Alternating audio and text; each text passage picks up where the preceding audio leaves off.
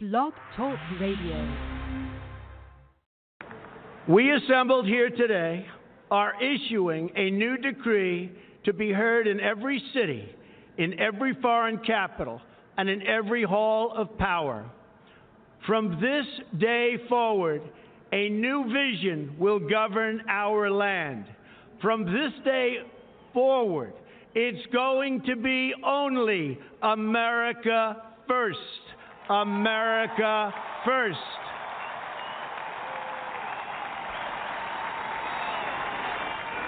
Every decision on trade, on taxes, on immigration, on foreign affairs will be made to benefit American workers and American families. We must protect our borders from the ravages of other countries making our products, stealing our companies, and destroying our jobs.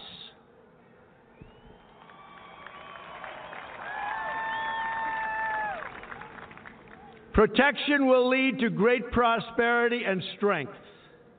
I will fight for you with every breath in my body, and I will never, ever let you down.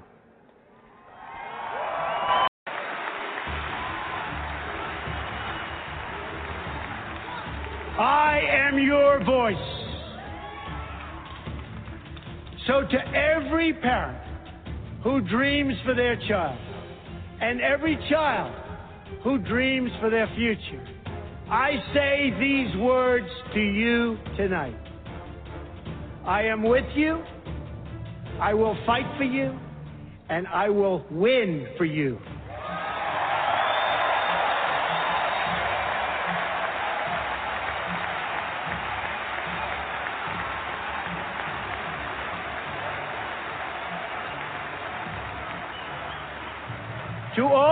Americans tonight, in all of our cities and in all of our towns, I make this promise. We will make America strong again. We will make America proud again. We will make America safe again. And we will make America great again. God bless you and good night. I love you.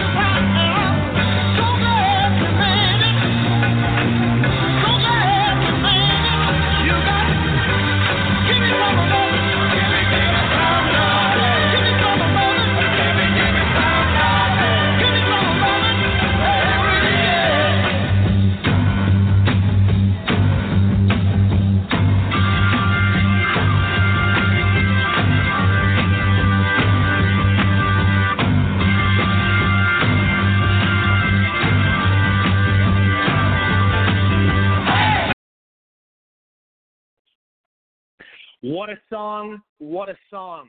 Happy Monday, everybody. Thank you for tuning into the Rory Sauter Show. I'm Rory Sauter, your host. It is great to be back with all of you. I have missed you all since last week. I hope you had a fantastic weekend. I hope it was fun. I hope it was productive. I hope it all went uh, amazingly.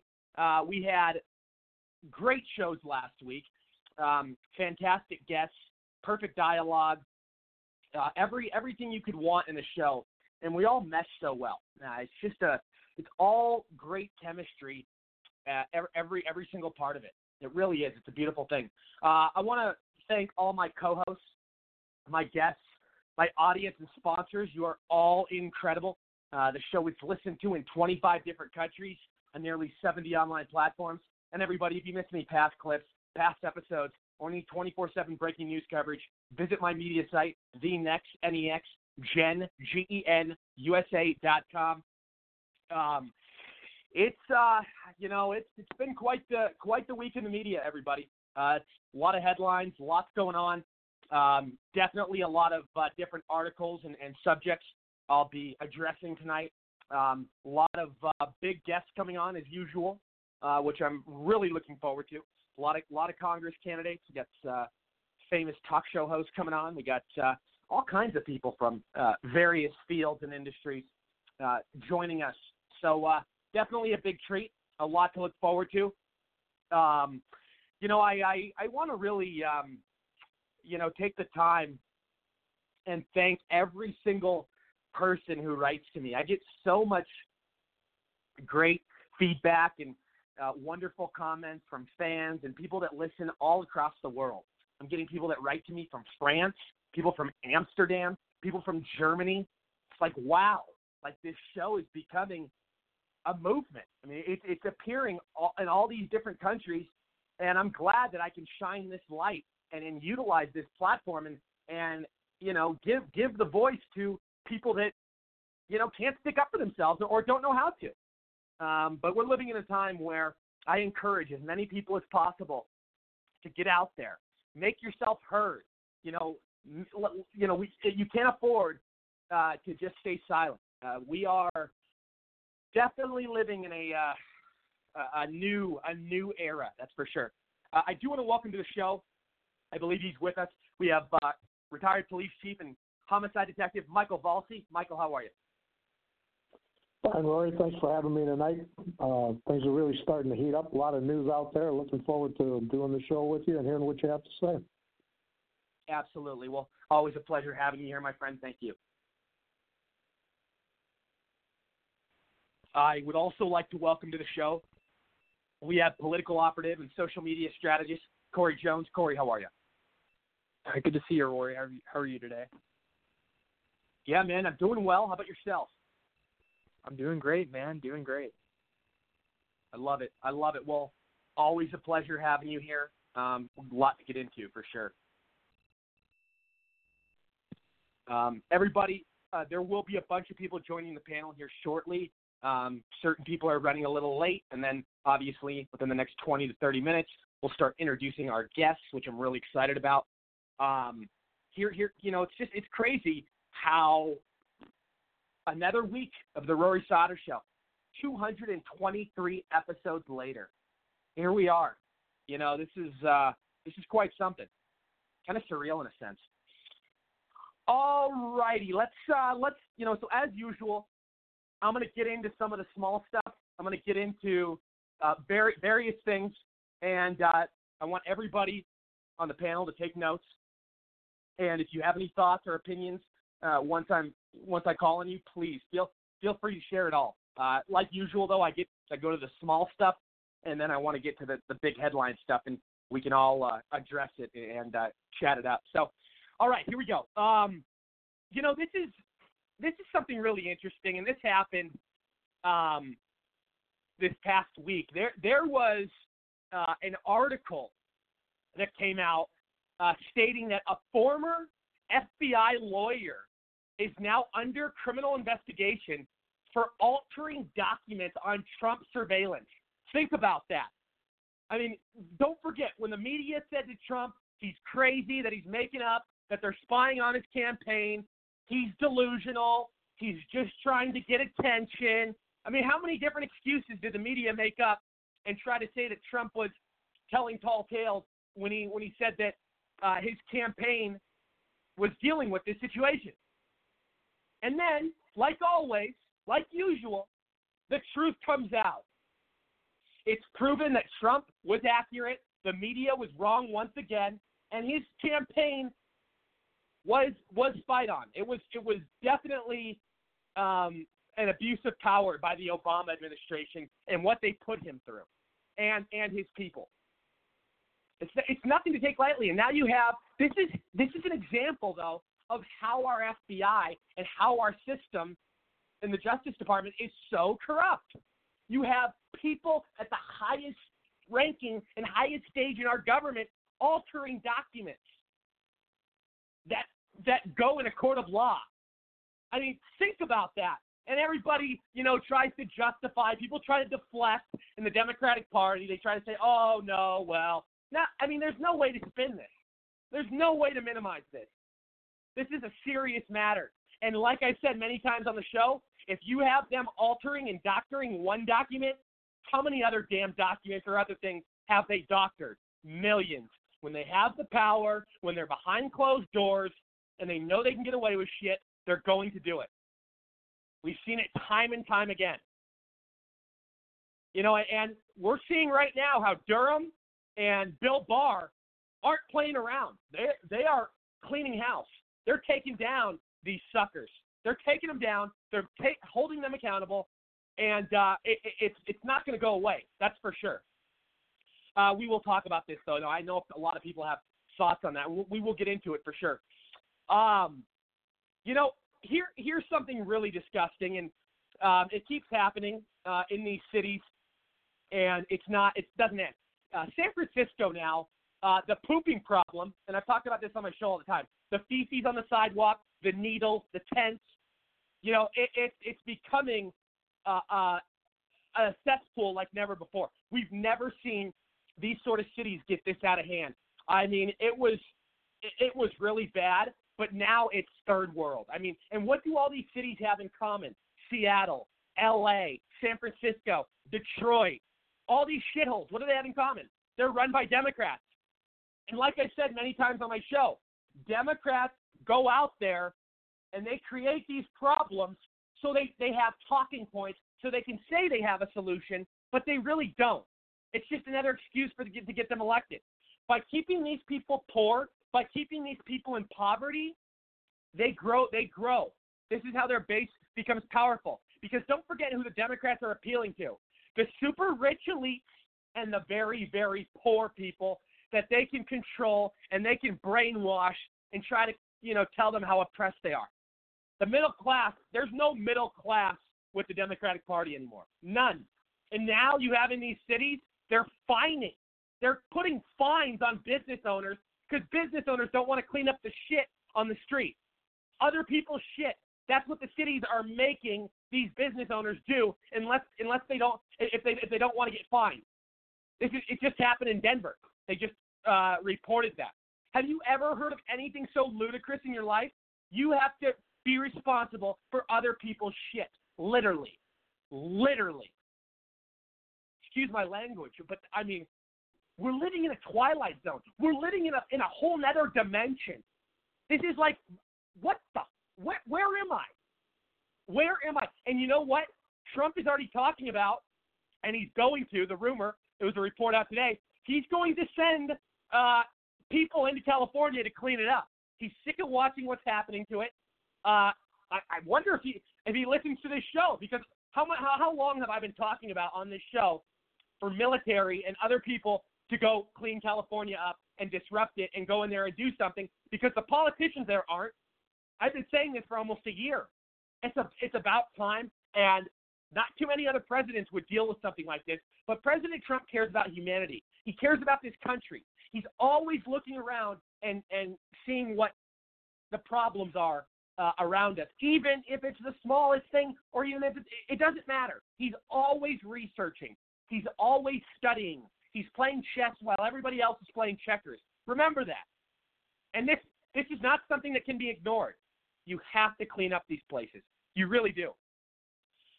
Um, here's something really, really uh, disturbing and disgraceful. And it all goes back into what I've said about the Democrats on this show many times. And watching the debates last week, uh, totally backwards ideology, uh, taking away American traditions, taking away our signature values, taking away Western civilization, free health care for illegals, uh, raise taxes on the middle class, open borders, uh, slavery reparations, take your guns, there's not one thing that benefits everyday Americans.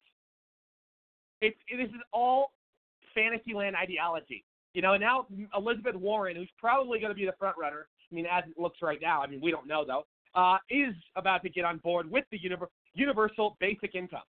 Who's going to be paying for this income? You're going to give everyone a thousand bucks a month, and, and it, how is that fair to hardworking people? This is going to enable the lazy. This is going to feed the entire entitlement uh, trend and narrative. And we already have millennials who are destroying this country with their demands, their entitlement, their idiocy. I, I, I don't know. I don't know when you draw the line. I don't know when the buck stops. I mean, this is it's out of hand. You want people to sit around all day and do nothing and collect a thousand dollars a month on other people's dime that actually earn it. This all goes back into what I say about on my on my show all the time. We don't all deserve trophies. This isn't I'm not Michael Jordan. I'm not Kobe Bryant. We are not all equal. As much as I'd like to be Michael Jordan, as, as much as I'd like to be a basketball star, I'm not. And I have to accept that. Too many people in this country can't accept their status. That's why you have these all these hundred different genders. It's insane what's going on right now. You know, and it, it, that doesn't end. Um, here's something really disturbing. Um, and you know, I, I, you know, I love William Barr. I love everything he's doing, and I, and I think he's doing more as Attorney General than anybody else I think ever has. Uh, he's definitely laying the smackdown on, like I said, almost everything.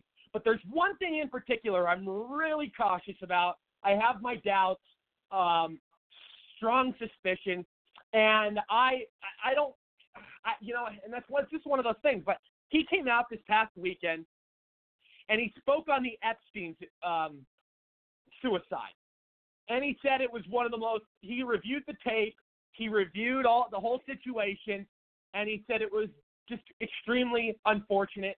It was the, the it, it was he doesn't know how it happened. Uh, after looking at the tape, he thinks it's the biggest uh, form of incomp incompetent incompetent. You know, it, it is. I mean, incompetence. Sorry, I, I lost my train of thought for a second. But it's the biggest form of incompetence, he said. But don't forget, you've had no, but nobody die in this jail for 40 years, uh, and you have the most high-profile person who was on suicide watch or had just gotten off suicide watch, but still, you're still closely watched, especially if you just get off of it. And you, look at all the things they said: broken cameras, um, the guards fell asleep, uh, you know, broken bones. How are you, Barr, going to sit there and give a statement and actually say this case is closed? I mean, that's essentially what he said, not word on word, not word for word, it's closed. But that's pretty much. I mean, he basically confirmed that it was a suicide. I don't know how you. It just it doesn't add up. Let us see the tapes then. Let us see. There's too much secrecy here. And I, you know what? And I, I know, like I said, Barr for the most part's an honest guy. He's genuine, but there's just these certain few things that you can't, you can't trust. It's hard for me after everything I've seen with the Epstein story, after all the dirt he had, after all the people he had in his diary, all this. And you're going to tell me and hit and and just the screams coming from his cell, all this the signs leading up to it, people somebody going in there beating him up. I mean, come on. Come on. I don't buy it. I don't buy it at all. Not one bit. Um here here's something that's really big and we really need to talk about this. I think this is the highlight today uh, of the media stories. Polls now show, new polls show that 34% of black likely voters support Donald Trump. Think about that. 34%. He I don't remember what what he got with black voters in in 2016. I think it was like 8 or 9%. Don't quote me on that. I don't know. But look at it look at it what, what it's at right now. 34%. If the Democrats don't get 90% of the black vote, then they lose elections.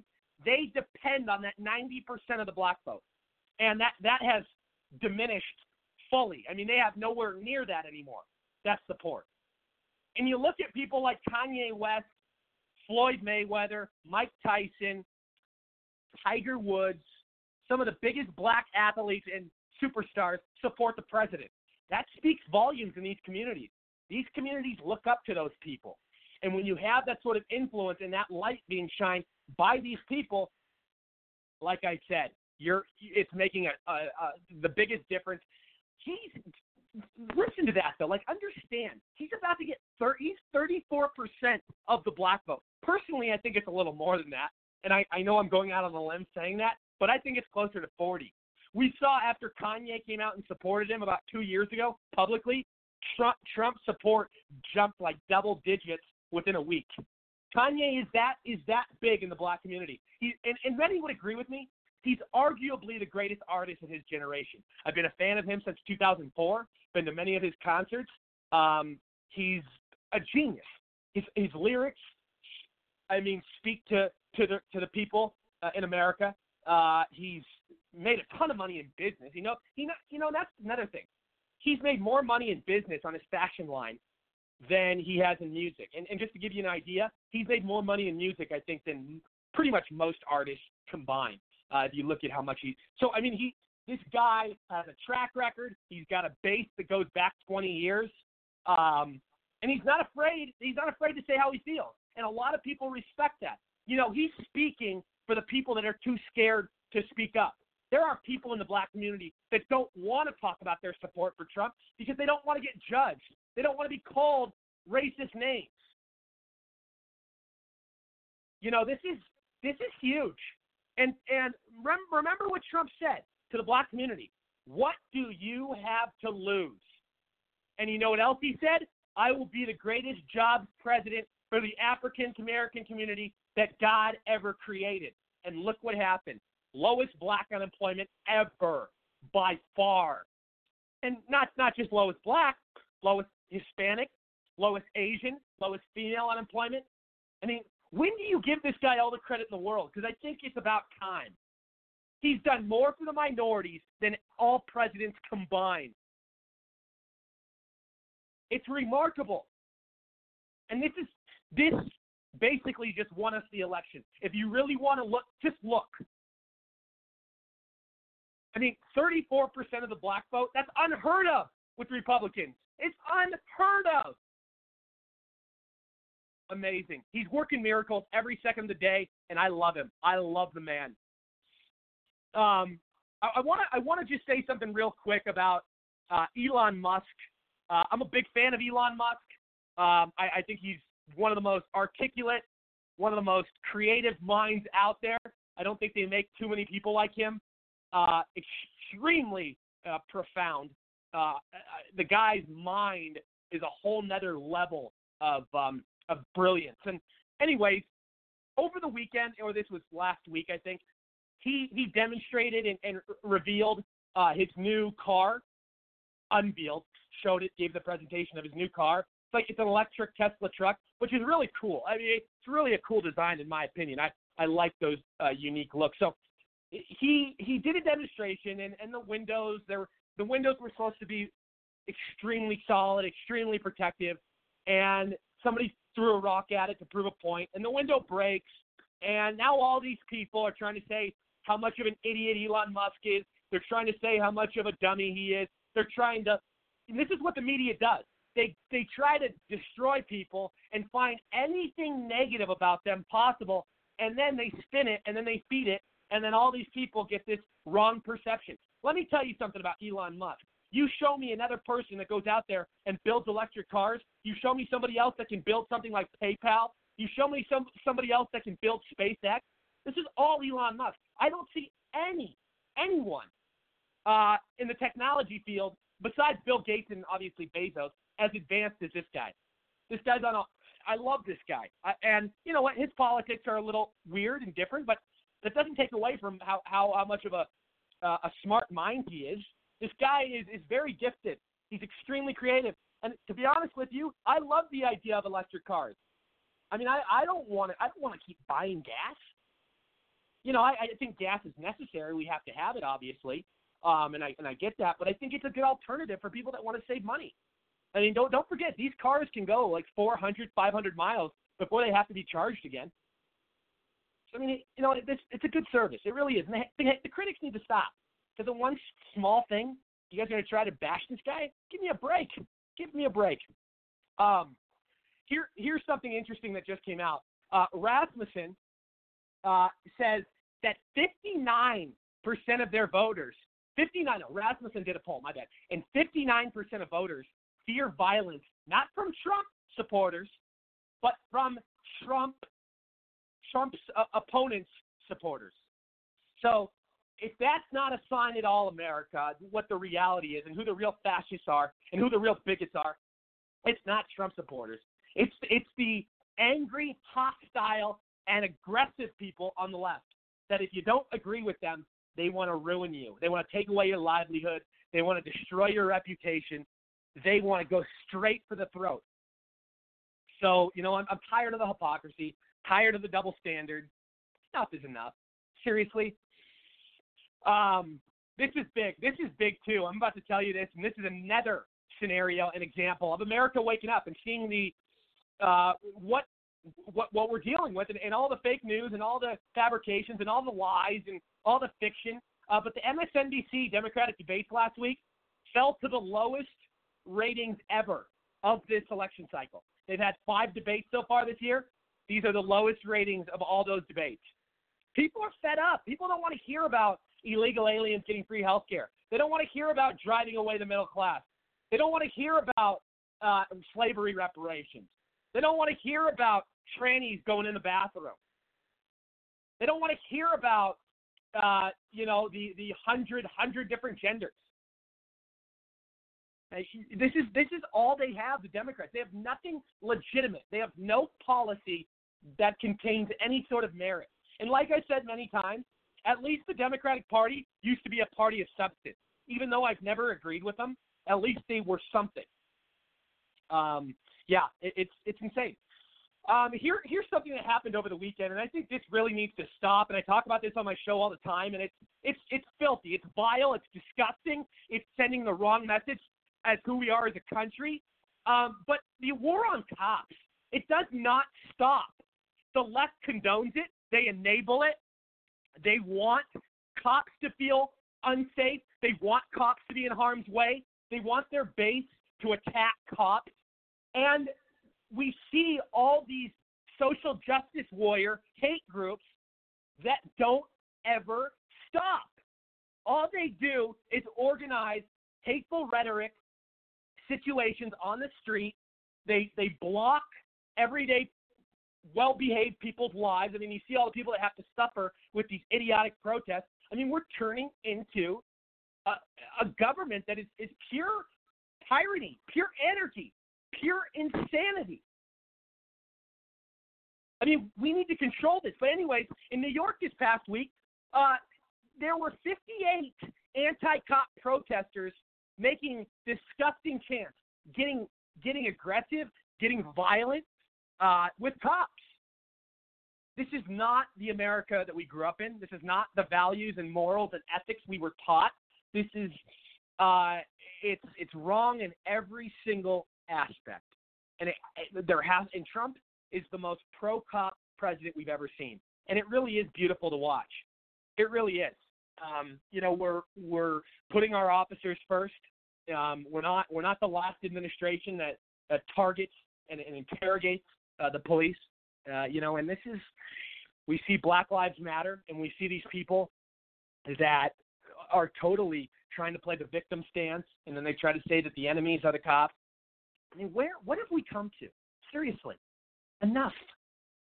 But it won't stop because the Democrats need division. These social justice warrior groups need division, eh, division in order to push their agenda and keep their operation going.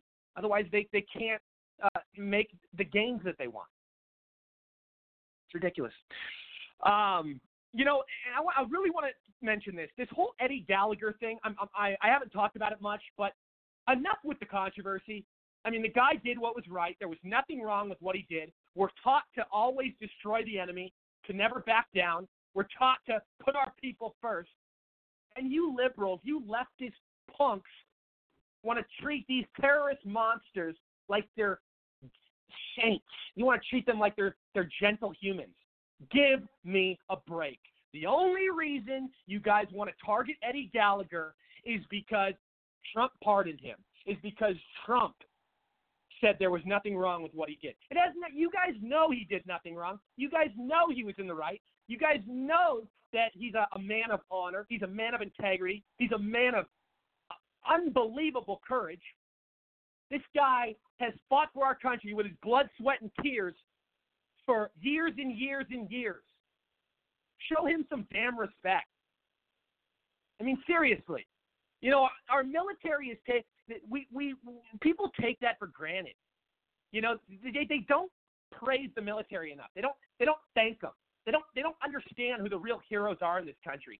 Too many idiots think a guy with a basketball jersey is a hero, is the biggest hero, or a celebrity, or a damn rapper that can't even finish sentences. I mean, come on. Seriously? It's like I, I'm tired. I'm tired of the media not telling us the truth, trying to paint people as enemies when in reality they're heroes. The media is the enemy of the people. I repeat, the media is the enemy of the people. Trump is absolutely correct. Um, here, here, we're, we're almost to the big thing. We got guests coming on, and I'm going to get to the panel. Don't worry. Um, but here, here's like two more things, and I'm getting to the main big topic. But um, we talked about last week on the show uh, Virginia, the state of Virginia. Uh, they now won back the House. They won.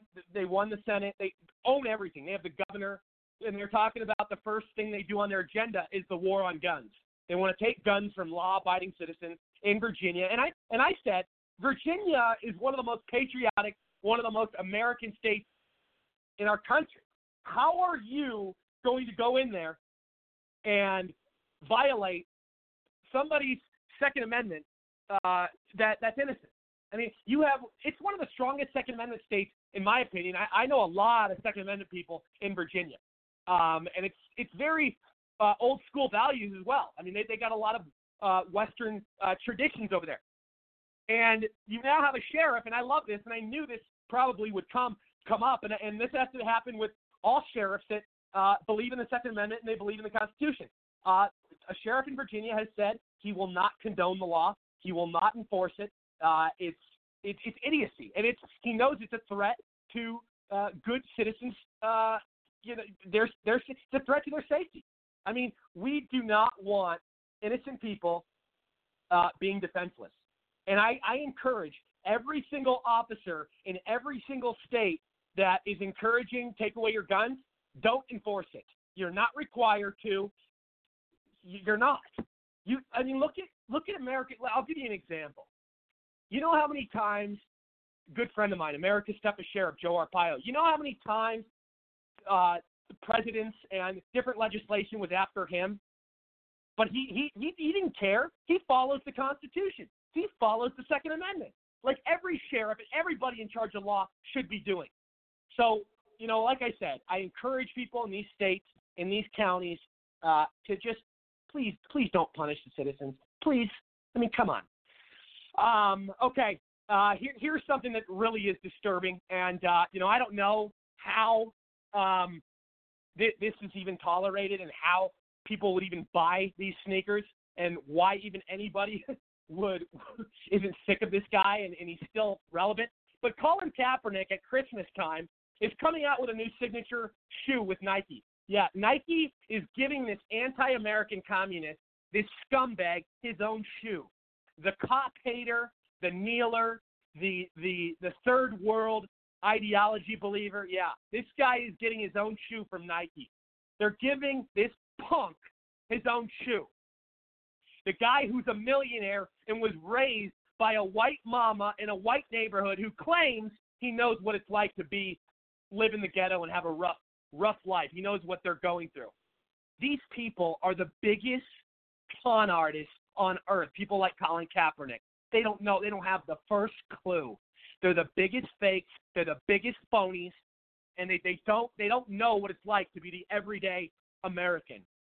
And I mean, you've ruined the game of football, dude. You know how many people don't watch football anymore because of you? And you want, and these businesses still want to give him opportunity. I was just talking about this last week. Look what he did to the NFL. He dropped their ratings in half, and the NFL still wants to give him another shot. I mean, haven't you guys learned a lesson? You guys claim to be a business. This is the worst kind of thing for business. Bringing people back that is only going to scare away more attendance. And I, I mean, it's just, it's the definition of insanity. It really is. It really is. Wow. I mean, it's nuts. Um, Mexico now says they will reject uh, the U.S. designations of labeling the cartels as terrorists. I talked about this a couple weeks on my, ago on my show. I knew Mexico wasn't going to follow through. I mean, they they're scared of the te- the cartels. They know that the cartels uh, stimulate their economy. They know the cartels are in charge, and if they if they say anything to the cartels, people will end up missing. We know how this works. It's like the mafia. It's a, it's a dictatorship. These people run the show. It's, and it's not changing. Trump's going to have to take things into his own hand and really mess with their economy. Uh, and something, you know, I it's it's really something that's going to have to be looked at in detail. I, I don't know at this point. I did a whole segment on this a couple of weeks ago, and uh, the cartel just has too much power, and they've had this for as long as I can remember. Um, last thing before I get into the main headline, uh, just real quick, uh, the AMAs last night. I don't even watch award shows anymore. I think they're ridiculous. I think they are petty. I think they're phony. I think they're fake. I think they're pretentious in every single way, and it sends the wrong message. And they spin their narrative of New World Order, of you know canceling American traditions, American values, and you know getting rid of Western civilization as we know it. Uh, you know, saying how bad President Trump is, saying how great liberals are, you know, trying to push the trannies in the bathroom, trying to push the hundred different genders, trying to say that black people are oppressed, gays are oppressed. It, it's the same kind of thing I talk about on my show all the time. The Democratic Party, what they do is they create all these boxes. The more boxes they create, the more people they can convince are crazy, the more powerful their base, base becomes. It's just like that hundred different genders. They want to create all these victims, and they and they want pe- celebrities to, you know, ex- tell tell the, the public how it is because people know that a lot of the public looks up to what these celebrities are saying. Unfortunately, unfortunately, that's how it is. And you know, I I think that that that has become a, a huge huge issue in our country. You know, people. I'm all for somebody voting for somebody because a celebrity endorsed them. But before you do that, at least look at the policy. Don't just do it because they endorse them. Actually get a feel for what's going on. And I'm sick of these award shows. You know, people watch award shows to watch entertainment. They don't want to hear about politics. They go to those things and, and watch those things to get away from politics. It's just like going to a sporting event. You don't want to go to a sporting event to hear about millionaire athletes' political views. We don't care. But you guys are attention seekers. You guys want this. You guys want this division. Alrighty, um, getting into the main thing, and then we're going to get to the panel, and then we're going to get our guests. Uh, but here, and I'm sorry about the the delay, guys. We're running a little bit late. Uh, bear with me, though. Um, big stuff, though. Uh, President Trump has officially previewed uh, the historic Inspector General report that it, it's going to be at the highest level in terms of detail. It's going to be very extensive. Uh, there's going to be bombshells. I think we're going to find out a lot of things uh, that we don't already know. I, I think there's going to be quite I think there's going to be quite a bit, and I think we should really be looking forward to that. Uh, Horowitz has done pretty good. Uh, he's very uh, informative. Uh, he's very detailed uh, when he puts stuff together. So I have hope. I really, really have hope, and I think uh, this is really going to backfire on what the Democrats are doing with impeachment. Uh, this this Inspector General report. I mean, Trump's already cleared. We know that. The only reason he's not publicly is because the media is on the Democrat side. But this Inspector General report, I don't think you can really spin this when it comes out. I think uh, the Democrats are really in uh, for a rude awakening. That, that that's for damn sure. Uh, here's what happened uh, the other day. Lindsey Graham is now launching uh, the Senate probe into Biden's Burisma actions, and this this goes into the whole impeachment thing. You know, I, I said this the other day. Uh, the Joe Biden stuff is going to come out. Uh, it's going to come out. Uh, all the corruption, all the things the family has, has done, uh, it's and it's hurting the Democrats. I mean, you would think the Democrats would want to protect the Biden. They'd want to protect their buddy, but no, they're throwing him under the bus because Republicans are going to fight back. Uh, Republicans are going to ask all the questions. Republicans are going to uh, expose. They're going to make people testify. They're going to subpoena people. They're not just going to let the Democrats walk all over them. Uh, you know, we're seeing uh, Lindsey Graham launching that probe. I think it's great. And d- don't forget, it was just announced this past week that Hunter Biden, his linked firm, received received 130 million in federal bailout loans. I mean, think about if that was a Trump kid. If that was a Trump kid, imagine the out the out the, the the backlash. It would be headline news every single second. But no, they, they, they want they want to focus on an impeachment that there's nothing there. I mean, they want to focus on fo- focus on a fictional crime. No look, no legitimate evidence, no sufficient cause for the impeachment. Uh, they're simply doing it because they can't beat our president, and they are threatened by him because we finally have a president for the first time in a long time who's giving power back to we the people, and their self interests are diminishing every single day. Uh, the, the swamp in Washington, and they can't handle it. They can't handle it. It's a beautiful thing to watch. Um, and you know, we're seeing the impeachment hearings last week. Uh, did he commit bribery? No. Any quid pro quo? No. Do you see any problem with the call? No. No, no, no, no, no. How many more no's do you need to get? How many more no's? And you have people inside our government, like the FBI lawyer and being FBI lawyer being investigated now, that are altering documents. I mean, this is this is ridiculous stuff. It really is. Uh, let's go to um, uh, Corey. I'll go to you first, Corey. Go ahead. Hey. I'm sure you have a lot of thoughts. Yeah, yeah.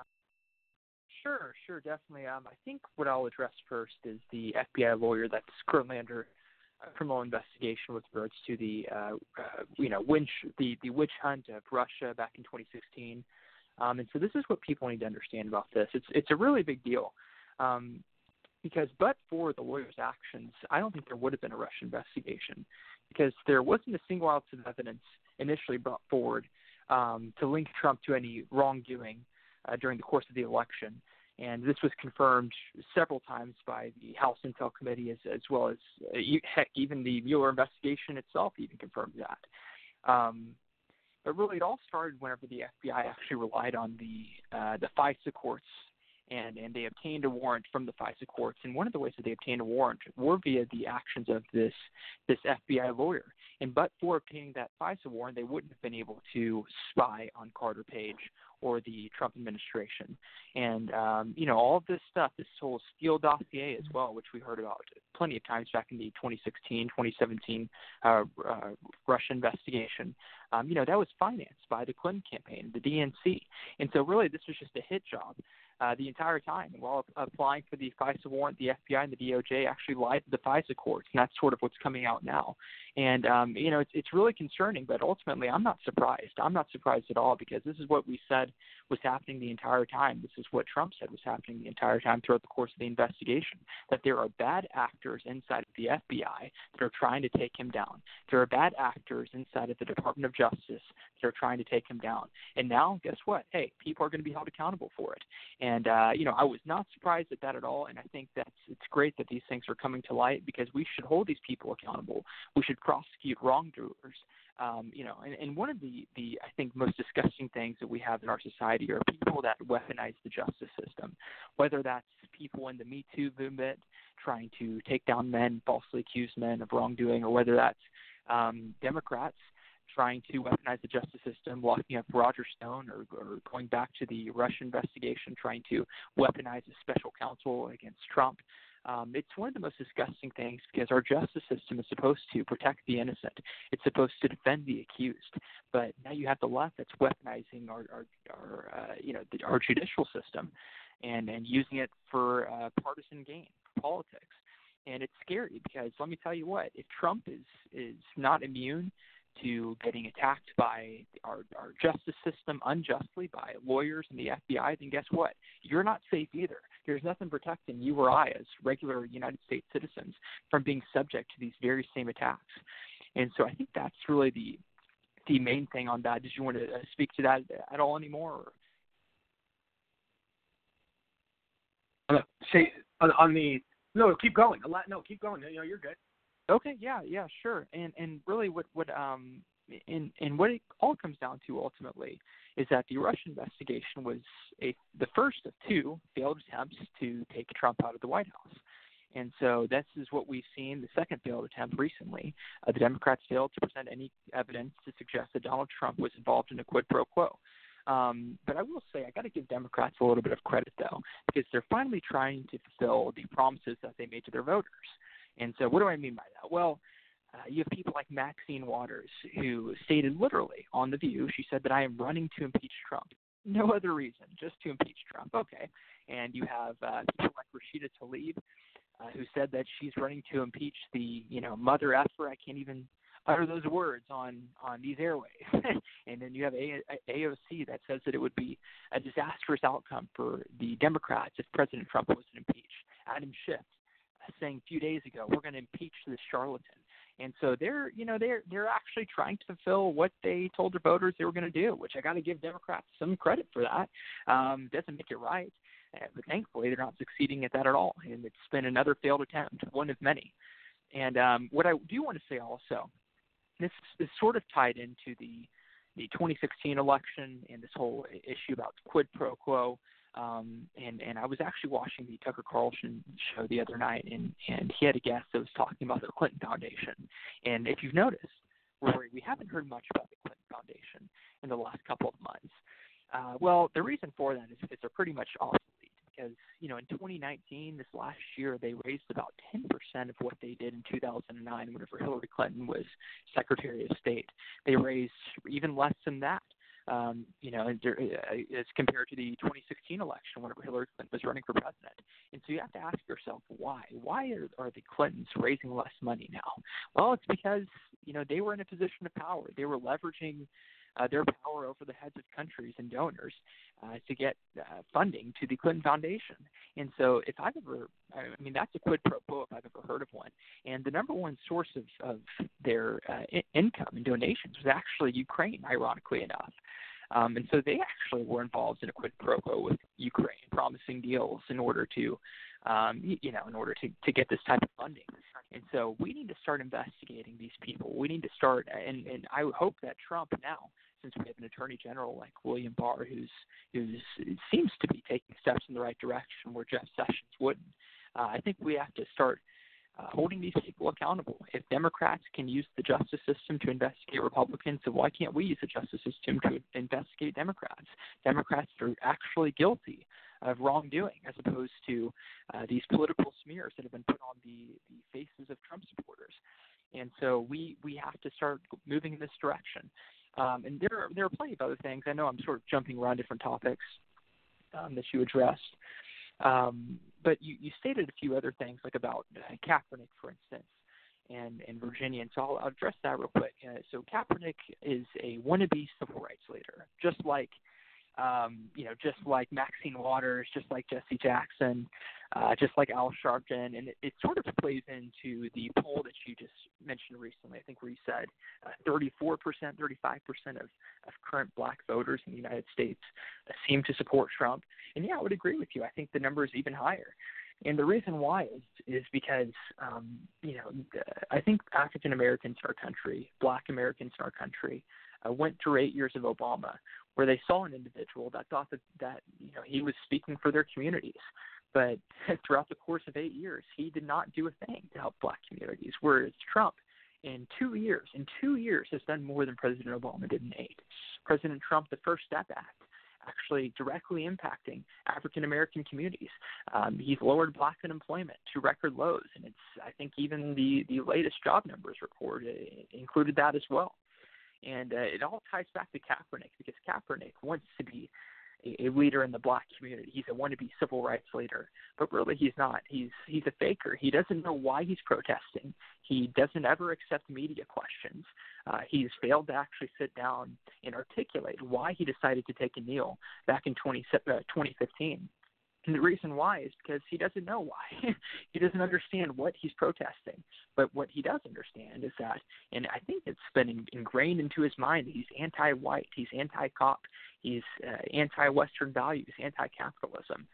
And I think black Americans in this country are waking up to the fact that these people, even though they may have similar skin color as, as they do, uh, they're not actually fighting for their interests. They're simply being used as pawns by the Democratic Party. People like Kaepernick, people like Maxine Waters. And so, thankfully, black Americans are waking up and they're looking at somebody like President Trump, who, regardless of skin color, has been taking steps in the furtherance of helping all Americans. He's helped the economy. You know, whenever you, you boost uh, the economy and you help uh, create a better atmosphere for jobs and wages, what you're doing is you're actually helping all Americans because money doesn't discriminate. And uh, really, our economy doesn't discriminate either. That's the beauty of, of uh, the free market and capitalism. And the only the only thing that the free market really discriminates against are lazy workers, and uh, that's that's not a part of our country right now. People are getting back to work, and so that these these things all really tie in together. And uh, you know, thankfully, we have someone like President Trump that's been able to take those steps and wake up people in our country who have been asleep for so long. No, I agree. I agree, and you know, we're we're we're living in a time like never seen before, man. I've never seen division to this level. You know what I mean? Oh, I I completely agree. Um, I mean, but but really, you can't be surprised though, Roy. And and I know you're not because you talk this all the time. Uh, we have great dividers in our country in positions of power, and um, you know, for instance, I think about uh, you were talking about Virginia earlier and how Virginia uh, you know, is basically controlled by Democrats. But you have to to think back. You know, why is Virginia? Think about the history of Virginia for a second. All the historical figures that have been born in that state, all the great things right. that come out of that. How has it all of a sudden become, uh, you know, anti-gun, anti-Second Amendment? Uh, whenever many of the individuals that birthed our Constitution had great history there, and I go to school in Virginia. You know, I go to school at Liberty University. Thankfully, I'm back in Texas, yeah. where the weather is much warmer than Virginia. But still, you know, I love nice. Virginia. Liberty's a great school. But let me tell you what, it's all about the leaders. And think about the governor right now of Virginia, Ralph Northam, who um, yeah. ran against KKK Ed Gillespie. member, yeah. Yeah, exactly, exactly. He uh, is, allegedly, I guess, supports the KKK, and I, I think um, he had an issue with with blackface or something along those lines. I can't remember exactly what it was. But you have a guy like Ralph Northam, who's who's also supported things such as partial birth abortion. And I would encourage all of your viewers to go on YouTube and, and search Ralph Northam's comments on the partial birth and uh, partial birth abortion bill that was introduced last year, where he was actually advocating that even after a child is born, it would be the decision yep, nine months. I know. the mother. Yep, to take steps to kill that child. So you can't be surprised that Ralph Northam and the leaders in Virginia, Democrat leaders, are trying to destroy the Constitution because at the same time they're trying to destroy life, the sanctity of life. So um, this is something that I think is sad, and and uh, and people, trust me, we have people at my school, Liberty University, people in the state of Virginia that are patriots, that are pro-Trump, that are, are pro. Uh, pro freedom, support the Constitution, that are trying to get on the ground and that are, that are trying to change the fabric of, of Virginia politics uh, because man, Virginia is slowly turning into a cesspool. It really is, much like California. So it it really is. You're absolutely right. Um, Corey, uh, stay with us if you can, though. But in case you you have to run, uh, tell everybody where they can connect with you. Yeah, connect with me at uh, on Twitter at the Corey and then Instagram at the Corey Jones. Um, I'll, I'll do my best to stay on. I've had some some other engagements tonight, but I always I love talking to you, Rory. Thanks for having me on, man. Yeah, always a pleasure, my friend.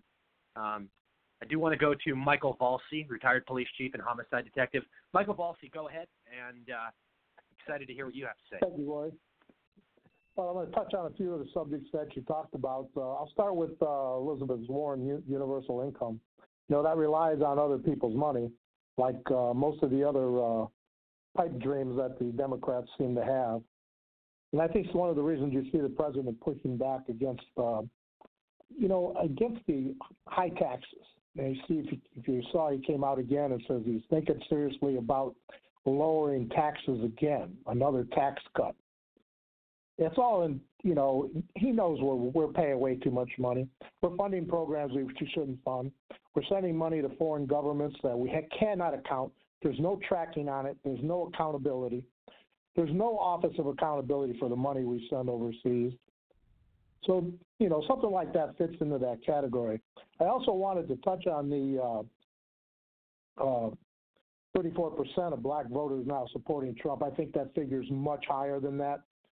And I think uh, the number you were looking for, I think Trump got somewhere around 20% of the black vote or close to it in 2016 because he shattered the previous Republican record that I think was held by uh, George W.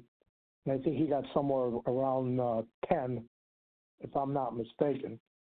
I really believe that number is more than 34%. I'm not quite sure. I had this discussion with some people the other day. I Thinking it could be close to 40, maybe a little bit more.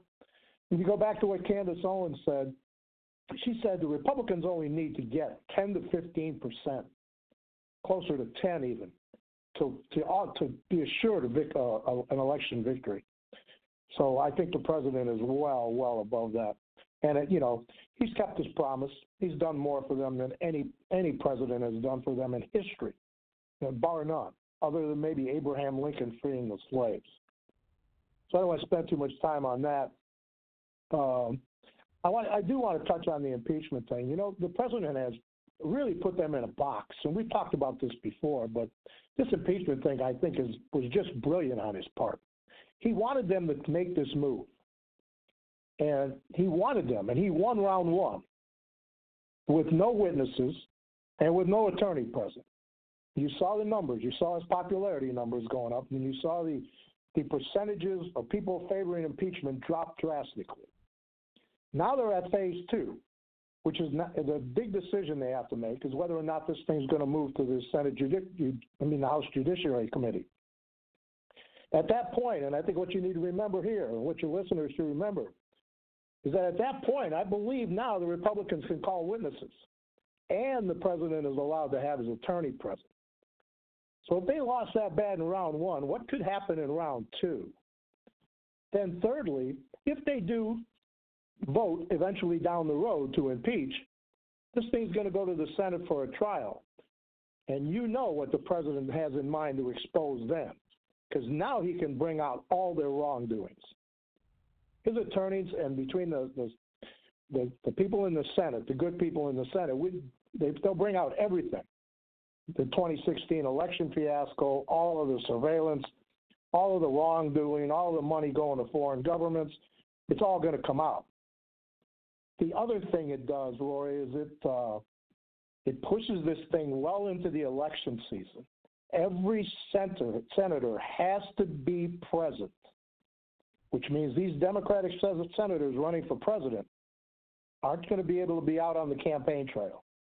They have to be in the Senate. So those are thoughts going through Adam Schiff's mind and Nancy Pelosi's mind right now. I just wanted to bring that out. In regards to the war on, on cops, you know, it's a touchy subject with me, and we talked about why this happens. They've created an environment, okay, where they've tied the hands of the police. They started with when they got rid of stop and frisk, and even a liberal like Bloomberg, after Rudy Giuliani kept stop and frisk, right? He recently apologized for it. But you saw what it did to the uh, crime numbers in, in New York, the largest city in the United States and it brought their crime numbers down to an average big city in the United States or, or lower. And now that they've gotten rid of stop and frisk and they've withdrawn all support for the police, their crime is, is running rampant. So that's just a thought I wanted to throw out there. And, and I, I do want to touch on something else, and I don't know if you uh, hit on this at all or not, but uh, you know, there's a lot of holdovers uh, from the Obama administration that were left in the uh, the Trump White House and throughout the Trump administration. You know, you have to stop and ask yourself did, did the president leave them there on purpose? It seems to me he set an awful lot of traps and in the process has exposed a lot of them. You know, look at the ambassador, Yovanovitch. She got totally exposed in the uh, in the impeachment uh, round one hearings, right? Uh, and I think you can look for more of this to come. And I read an article that kind of hinted around at this that uh, you know this has been a this has been planned on the part of the Trump administration for a long time. Just leave these people in place. You know, FISA goes both ways. So you know, they can legitimately monitor what they're doing. So I really think this has worked out to his advantage. As a final thought, I'm, I'm, i want, to, I want to get into some optimistic things. I think as far as uh, you know, some of the things we're seeing, and for you yeah. uh, being a being a uh, now veteran news reporter as you are, I right. think there's some very optimistic things to look forward to. We have the IG report, you know, and I think a lot of people miss the fact that this thing is just right. not the uh, Inspector General. Uh, uh, Inspector General report. His scope has been expanded well beyond the DOJ. So I, I think when you take that into consideration and, and that this report is uh, 500 pages long, this first little thing that was released was only on the Carter Page FISA 1. That's all it was. There's a lot more to come. And the president has hinted around, as you said, it's going to be it's going to be big. And I also want to mention the Durham report. I mean, uh, let me start with Huber. You know, the Huber report, a lot of people don't think about the Huber report. You know, Huber's investigation has been done. And for those that don't know what Huber did, Huber's responsibility was to investigate the Clinton Foundation. That report is done. That's another thing that's going to drop soon, along with the Durham report. The Durham report is very encompassing, covers a wide range of things. And for people that are unaware, from what I can tell, Durham and Huber were both appointed around the same time. Okay, that both appointed by Jeff Sessions. Uh, so I'm looking for some big things there. I read an article recently. I saw it, uh, in fact, earlier today, that the Awan brothers plea deal, and you're all aware of uh, who the Awan brothers are, the IT guys in the uh, Democratic House, that thing is about to explode, and it's gonna it's gonna involve some spies, intentional spies, people that spies that were people knew were there uh, yep. in the House and maybe even in the Senate. Uh, and that's also probably like probably going to expose Diane Feinstein and her Chinese spy. And it's also probably going to uh, culminate with uh, leading to the uh, murder of Seth Rich. And yeah. I don't know if you oh, saw this article that came out today about Ilhan Omar. And she was recruited and funded by Qatar, right? Right. That that's come out in that civil suit that was filed in Florida. Uh, and pass sensitive information through Qatar to Iran. And I'm just wondering yeah. if somewhere down the road we're not going to learn we're not going to learn about Tlaib maybe being in the same circumstance. I've had some serious suspicions about those two, and that might just be my investigative mind, but just to read that today about her did not surprise me even in the slightest. And well, I do no, want I, to touch on I, the final thing. Yeah, yeah, go ahead. No, I, I just want to say, I just want to say real quick, I agree with you in terms of, you know, what what Trump's going to do when they when they when they try to come out and they try to you know prosecute him or take him down. All Trump and his people are going to do is show how the Democrats broke many different laws to try to see if they could get dirt on the president. I mean, that's really what happened. In any other court of law, this would have been thrown out. I mean, there's so many conflicts of interest here uh, from the Democrats. There's so many violations. There's so much abuse of power. Well, I, I agree with you 100%. You know, you're going to learn about some names. You know, we learned about Yovanovitch, and we also know that her, uh, we also know that she was tied to the Steele dossier, right? And this Alexandra Chalupa uh, that's going to come out too. You know, she's she was active in the Ukraine uh, with the uh, dossier, working for the DNC. So I think right. that's going to come out. And then, and the final thing I want to mention, and this is on the optimistic front as well, is that yeah. you know there's going to be a report on Epstein, and I and I heard your remarks oh, yeah. on uh, AG Barr. Uh, and I mentioned on your show uh, several weeks back that uh, don't don't rule out the fact that Epstein is not in protective custody. Don't rule that out. they can't answer a lot of questions about his death. There are people out there that swear to God that wasn't him on that gurney going out of that or going to that hospital or out it from the hospital. It sure didn't look like him. I saw the picture. It did not look like him. There's some people that did some ear analysis and other things and almost swear that it's not that wasn't him. I'm just I'm not saying that he is. I'm just saying if he if he isn't, he had already talked. I'll tell you another person that's talking is that Ghislaine uh, Maxwell. Yeah. Okay. I read an article today that she's uh, thinking about coming out of the woodwork, right? Well, from what I understand, she's already spilled her guts on all of Epstein's operations anyway. Uh-oh. That is that's going to be big, and I think. And here's where I think, and you and I might may disagree on this a little bit. This is where I give Jeff Sessions all the credit in the world. Sessions was recused. He was only recused from Russia. Right. From what I understand and what I've been reading, Sessions is the one that put the whole Epstein case together. Wow. Okay. I think there was a three AG plan there from the get go. Have Sessions recuse on this so he could fly under the radar and work the Epstein thing. Okay.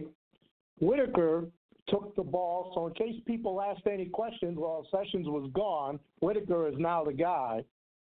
He served as a go between between Sessions and Barr. He had a purpose. And then you wind up with Barr, all he's got to do is affect everything now. I'm not saying Barr's not doing more. You know, I'm think I'm sure he's adding to everything. But I think the Epstein right. thing was pretty much finished. And the reason I think that is is that there was a something else that came out the other day is that the uh, information on the Weiner laptop. You're all you're familiar with the Weiner laptop. Yeah, Anthony Weiner. Yeah, of course. Okay. Anthony Weiner and Huma Abedin both flipped. Okay? So we know what was on that laptop. We have a pretty good idea of some of the disgusting things that were on there. They both flipped. And this was directly tied into the Ukraine, too, because the Ukraine has seen what's on that laptop. I like to tie that into the Epstein thing, right? And I think all this stuff is probably going to explode around the same time. Yeah. So no, I agree. Those are some things to be, I think, very optimistic about. And like I said, get your notepads out because you're going to have a lot of writing to do over the next couple of weeks, Roy, I think. And at that, I'll leave Absolutely. it at that. No, absolutely. I agree 100%. It, it, there's going to be a lot of different revelations. There's going to be a lot of things that come out with Epstein, and it'll be it'll be great for conversation. That's for sure. Um, thank you. Always a pleasure, Michael Valsi. Uh, always love your insight. Uh, you have many years' experience. You were police chief, homicide detective, so you know this stuff very well. Um, we'll be right back, though, everybody. Uh, please stay with us. We'll be right back. Uh, we have Brent Brett Coconut running for Congress in New Mexico coming on, as well as popular talk show host Dave Sussman. Very excited to talk to him. Uh, both of them actually, and uh, it's a beautiful night. Stay with us. TGI Fridays famous sizzling entrees that you know and love, like chicken, shrimp, and cheese, just got even hotter. With new delicious tastes like whiskey flat iron steak and the tastiest sizzling street noodles. Hurry in. Now starting at only $10. We bring the sizzle like no other. New sizzling entrees starting at $10. TGI Fridays, the home of endless apps. Endless apps every night, 9 p.m. to close. She's still the one for you. And Cialis for daily use helps you be ready anytime the moment is right. Cialis is also the only daily ED tablet approved to treat symptoms of BPH, like needing to go frequently. Tell your doctor about all your medical conditions and medicines, and ask if your heart is healthy enough for sex. Do not take Cialis if you take nitrates for chest pain, as it may cause an unsafe drop in blood pressure. Do not drink alcohol in excess. Side effects may include headache, upset stomach, delayed backache, or muscle ache. To avoid long term injury, get medical help right away for an erection lasting more than four hours. If you have any sudden decrease or loss in hearing or vision, or any allergic reactions like rash, hives, swelling of the lips, tongue, or throat, or difficulty breathing or swallowing, stop taking Cialis and get medical help right away. Ask your doctor about Cialis for daily use and a free 30 tablet trial. Packaging. I'm Ray, and I quit smoking with Chantix. I tried cold turkey, I tried the patch, they didn't work for me. I didn't think anything was going to work for me until I tried Chantix. Chantix, along with support, helps you quit smoking. Chantix reduced my urge to smoke. I needed that to quit. When you try to quit smoking, with or without Chantix, you may have nicotine withdrawal symptoms. Some people had changes in behavior or thinking, aggression, hostility, agitation, depressed mood, or suicidal thoughts or actions with Chantix. Serious side effects may include seizures, new or worse harder blood vessel problems, sleepwalking, or allergic and skin reactions, which can be life threatening. Stop Chantix and get help right away if you have any of these. Tell your healthcare provider if you've had depression or other mental health problems. Decrease alcohol use while taking Chantix. Use caution when driving or operating machinery. The most common side effect is nausea. I can't tell you how good it feels to have smoking behind me. Talk to your doctor about Chantix.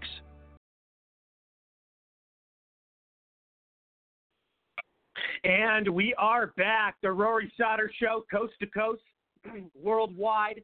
Listen to in 25 different countries on nearly 70 online platforms. Everybody, it's a beautiful night. Uh, I do want to welcome to the show. Uh, we are going to introduce Congress candidate Brett uh, Kokinadis here shortly, but I do want to welcome to the show. Uh, he can only be with us for a limited time, and I'm, i want to get him right now. We have popular talk show host Dave Sussman. Dave, how are you? Welcome. Thanks, Rory. Thanks for having me. Did I pronounce your last name correctly? Yes, you did. Excellent, excellent. I was was hoping I did. So, um, dude, your first time on the show, big fan of yours. Uh, tell everybody a little bit about yourself. Thanks. Uh, so I do a two-hour show daily at America's Voice News called America's Voice Live. It's a two-hour news and talk show. Uh, I have a show weekly on America's Voice News and all over the place called Whiskey Politics, where we do long form interviews. And I'm on uh, Salem Radio and uh, GCN. I sit in for uh, the Real Side Radio, which is on 52 stations terrestrial around the country. And uh, with that, uh, you can find all our stuff, Whiskey Politics and America's Voice News, all over the internet, YouTube, and everywhere else. I love it, man. I love it. So, America's Voice News. Uh, t- so tell tell us about your show. Tell us about the network. Uh, you're on Salem. You're doing a lot of big stuff, man. It's big. Yeah, America's Voice News is an alternative platform. You can find us on on uh, on on Roku, Apple TV, Amazon, yeah. all of the different platforms. Uh, it's it's uh, live news and television, and uh, we do a two-hour show every day where we're basically taking apart the news. It's it's kind of an alternative to Fox and OAN, uh, but we do yeah. more uh, interviews and other things like that as well. And myself and Amanda Head, uh, we uh, we we co-host that television program. And America and Whiskey Politics is is also on that network. We're also on uh, iTunes, Stitcher, Google Play, and the Ricochet Audio Network for Whiskey Politics. So uh, YouTube as well.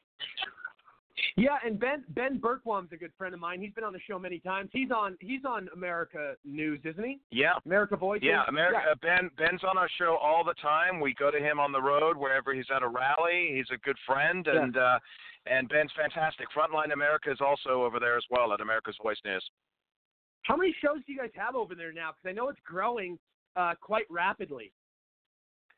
I couldn't tell you the number. I, I I just know that I'm busy with pre-production right. calls and then obviously live television. It takes up my entire uh, half first half of the day, and uh, yeah, we're busy with it. We're our our show. Not to, uh, I've been told we're the flagship of the network, so we're kind of proud of that with our two hours. But everybody else has got one-hour programs, and uh, it's good. We're growing. Uh, I just got some numbers. We're in the millions of views, and uh, it's growing. It's you know, it's like everything. You know, if you keep working hard at it, like you do with your show, uh, you, you build an audience.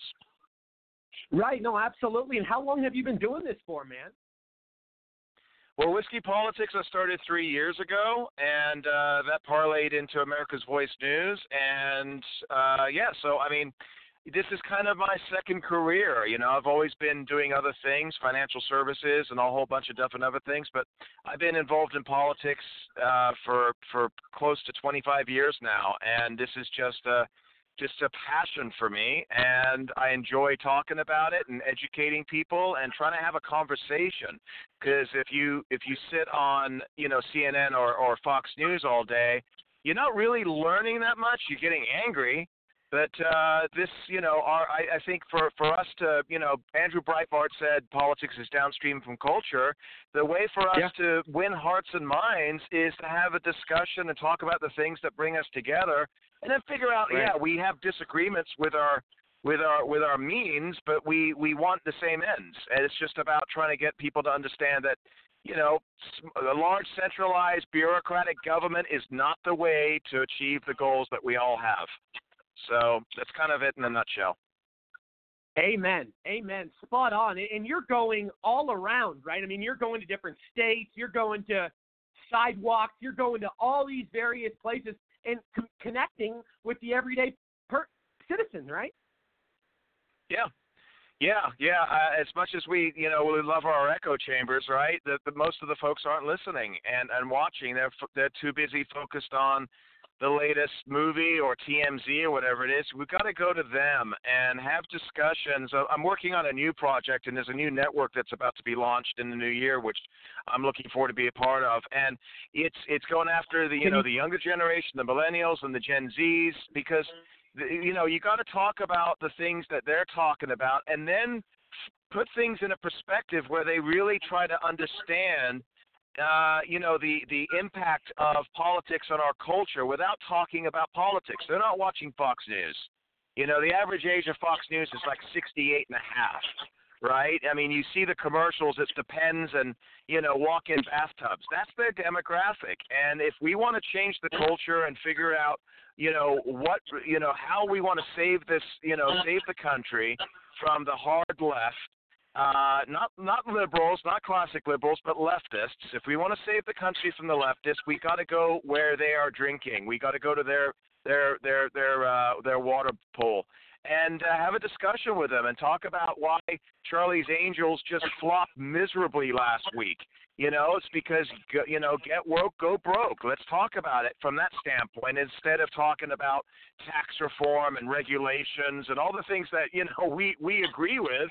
That uh, we got to have a discussion on their terms so that they understand it. You very very well said, and and you're absolutely right. I mean, we live in a time, and I was just kind of having this conversation the other day. You know, we live in a time that is so evolved with technology. You have all these people on their smartphones, and you're right. The young kid, the the average 25 year old or, or the 30 38 year old isn't watching Fox News. It's more of an older demographic. Most people are watching videos or they're watching stuff. You know, the everyday person. You know, my age and and I would say people all the way up and even now into their 50s and 60s are are on their phones quite a bit. I mean, uh, you know, the TV, believe it or not, like stations uh, of somebody who's sitting down and actually watching the news, it's declining. It, it, it, it's it's pretty much way more popular now on on a smartphone. So when you have, you know, that sort of strong message that you're sending on on a on a on a platform uh, like that, it, it really uh, speaks volume. It, it it it carries a lot of weight, and it's needed uh, for the uh, you know kind of kind of the change we're going through in, in our era, in our in, no, just in our in our society, and it's a new era for sure. You know. Yeah, I was having this discussion earlier with my producer at America's Voice News. We were just chatting tonight about this.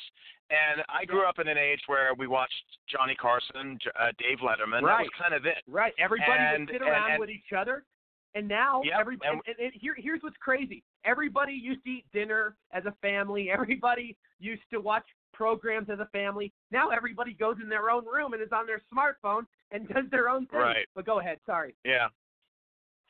Well, you know, when you when you see Johnny Carson in the 70s and 80s, and you know he retired in '92, uh, he was getting tens of millions of views or tens of millions of viewers, you know. And now you go see a Jimmy Kimmel, who I, you know, I can't stand his politics. He's funny on some uh, some things.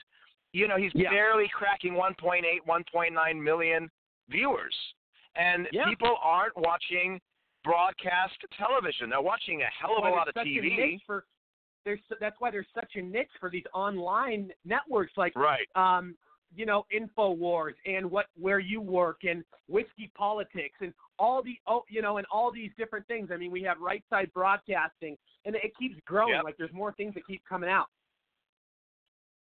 Yeah, and and that's the future, and and so that's what we're trying to do at AV News, America's Voice News, and uh, your listeners can find us at America's Voice Live. I'm I'm uh, from uh, one uh, to from two to four East Coast time. That's eleven to one Pacific time every day. And you know, we talk about the news. It's not it's not all that different. There's only so much news that uh, everybody's talking about, whether it's impeachment or cultural things. But we put our little opinions on it as well, and it's we're definitely right of center. I'm, I'm you know, I'm yeah. not going to lie about that. We're not down the center. I'm not a journal. I didn't go to journalism school. But uh, it, it's done in a way where it's it's fun and we have some laughs and we have some great guests and this is this is where we're going. This is where TV is going. We, we'll still watch big screen TVs in our home. We're just not yeah. going to watch ABC and CBS. Right, and and we're living in a time where you have all these other options and you have all these varieties and you have all these outlets. And let's face it, the everyday consumer likes options. They they don't, especially yeah. in today's society, they don't like just sticking with one thing because they're all look about look at all the apps that are out there. Look at all the new forms of technology. Look at all the different sites people sign up for. It's I mean it's it's an interesting environment out there. You know what I mean? Yeah, no, it is, and it's an exciting time. It's a scary time because we're not really too sure where we're going. This is kind of yeah. like the gold rush, Rory. You right. know, 99% right. of the people that head up to the Yukon are not going right. to find gold, but the 1% are going to strike it rich, and they're going to they're going to take us to the next generation of media. And what makes what makes it significant and powerful and important what we're doing uh, is that it's it, it's so powerful, important, and needed because you look at all the fake news out there. So many people are forced to, you know, or not forced, but there's so many channels that are so much of the same and keeps telling lies that you have people like you and I that others are are, are going to because they don't they don't want to hear uh, the mainstream talking chamber uh, idiocy. They don't want to hear the they don't want to keep hearing the same old crap. You know what I mean? And it's it's really um, become an epidemic. The mainstream media, how how how sickening uh, it really is. Yeah, and we're starting to see people waking up. Uh, you know, we just had the impeachment hearings last week, which I'm sure you've been talking about. And, you know, what the whole goal for uh, Adam Schiff and Nancy Pelosi was that they were going to basically create this paradigm shift in American opinion to say, this is enough. We want to get rid of Donald Trump. And the polls are going in the other direction. The independents are now turning uh, for Trump against the Democrats. And the Democrats are going to have a serious dilemma now now because do they back off of this and look like cowards and and lose their base, or do they go for it and really piss off everybody and lose the House next year and lose the presidency next year? They've put themselves into a corner because people have woken up because they're not all listening to CNN and MSNBC and the mainstream networks. They're finding options like you and us, and they're learning the truth. Very true. Very true. And, and you know what? Even the people the people that have a brain and know reality and don't live in a in an alternate universe, they know, even the ones that hate Trump, they know nothing's going to happen. They just like the thought of Trump going away. But it, it they can't get over that their feelings uh, you know, are, are more are more important than actual facts. It's it's pretty sad what the left has come to, and I, and I you know what I mean. And I want I want to also say, you go around constantly to all these different areas and you're interviewing a lot of people. You're talking to voters about the issues. I'm sure you're on college campuses. I'm sure you're talking about a hundred different genders with these idiots out there. You know, the war on free speech, uh, the you know the, the Chick Fil A, the I mean it goes on and on. You have the slavery reparations. I, how how have we come to a point in this society? Uh, at this point in our society, I mean, indoctrination, uh, the, the the curriculums are so backwards it, it, it doesn't it doesn't end. It's it's a sick sick system. I was at the red carpet event at Chinese Theater last week, or it's two Mondays ago now, uh, for the uh, No Safe Spaces movie with Adam Carolla and Dennis Prager, and I had them on. We interviewed um, Dave Rubin and all these guys. It was fantastic, great group of minds. And I'm standing there, and I saw No Safe Spaces two years ago when it was in development at uh, Freedom Fest out in Las Vegas And Yeah. what my question to Dennis Prager and Adam Carolla and these guys was in the past two years, while you guys have been producing and rewriting and developing the movie, has it gotten worse or has it gotten better? And to a person, they all said it has gotten worse and dramatically so. The left have have indoctrinated our youth. They've graduated Yeah. colleges from uh, from Yep. these indoctrination schools. They're now in our Yeah. corporations where everything, Rory, everything is focused 100% on diversity and the color of your skin and your sexuality. And that is the primary focus for these people. And they are now running our corporations. Listen, when you see brawny paper towels take off the guy in plaid, you know, the, the, the hungry jack guy, right? The, you know, the lumberjack Yeah. and, and they replace them with three women of diverse color. You know, it's like okay, that's fine. Wh- Whatever. But what they they're so stupid they don't even realize that they just basically made the statement that for every man it now takes three women to do the same thing. They're so stupid. But you know, I, I gotta say this, you know, whether it's Nike and Colin Kaepernick or, or Gillette Yeah. and, you know, the toxic masculinity, they're now permeating our corporations. And this is why Yeah. it's gotten so much worse in the past few years. And we've got to Right. turn this around, man, because it's just getting insane. yeah, I mean, it, and it, I mean, this applies into the whole social justice warrior, all these different movements. And I've said on my show many times, I'm sure you've probably heard, you know, I here's what I talk about: uh, the Democratic Party. The more boxes they can create, the more victims they can uh, establish and, and and put, uh, you know, on their side, the more powerful they become. It's the same thing that they have these hundred different genders. They can create more victims. They can create these people that they're insane and that they're oppressed, and it it delivers all these talking points. And what else is a problem with the Democratic Party? You look at the cancel culture. They if you don't agree with them, they want to ruin your livelihood. They want to destroy your family. They want to come after you. They go for the throat. These people, and they claim we're the fascists. They claim we're the bigots. Right. They claim we're the ra- They claim we're the racists. They're the ones that want to rewrite history because they simply don't agree with it, and they want to be offended. I mean, it's like our culture has come to this entitlement phase and this sensitive phase like I've never seen before. Everybody has to Yeah. get a trophy. Every everybody thinks they can be Michael Jordan. Everybody thinks they're equal. No, no, no. That's not what America was founded upon. We all have our own talents. We're all made differently, and that's what makes this country beautiful, quite frankly.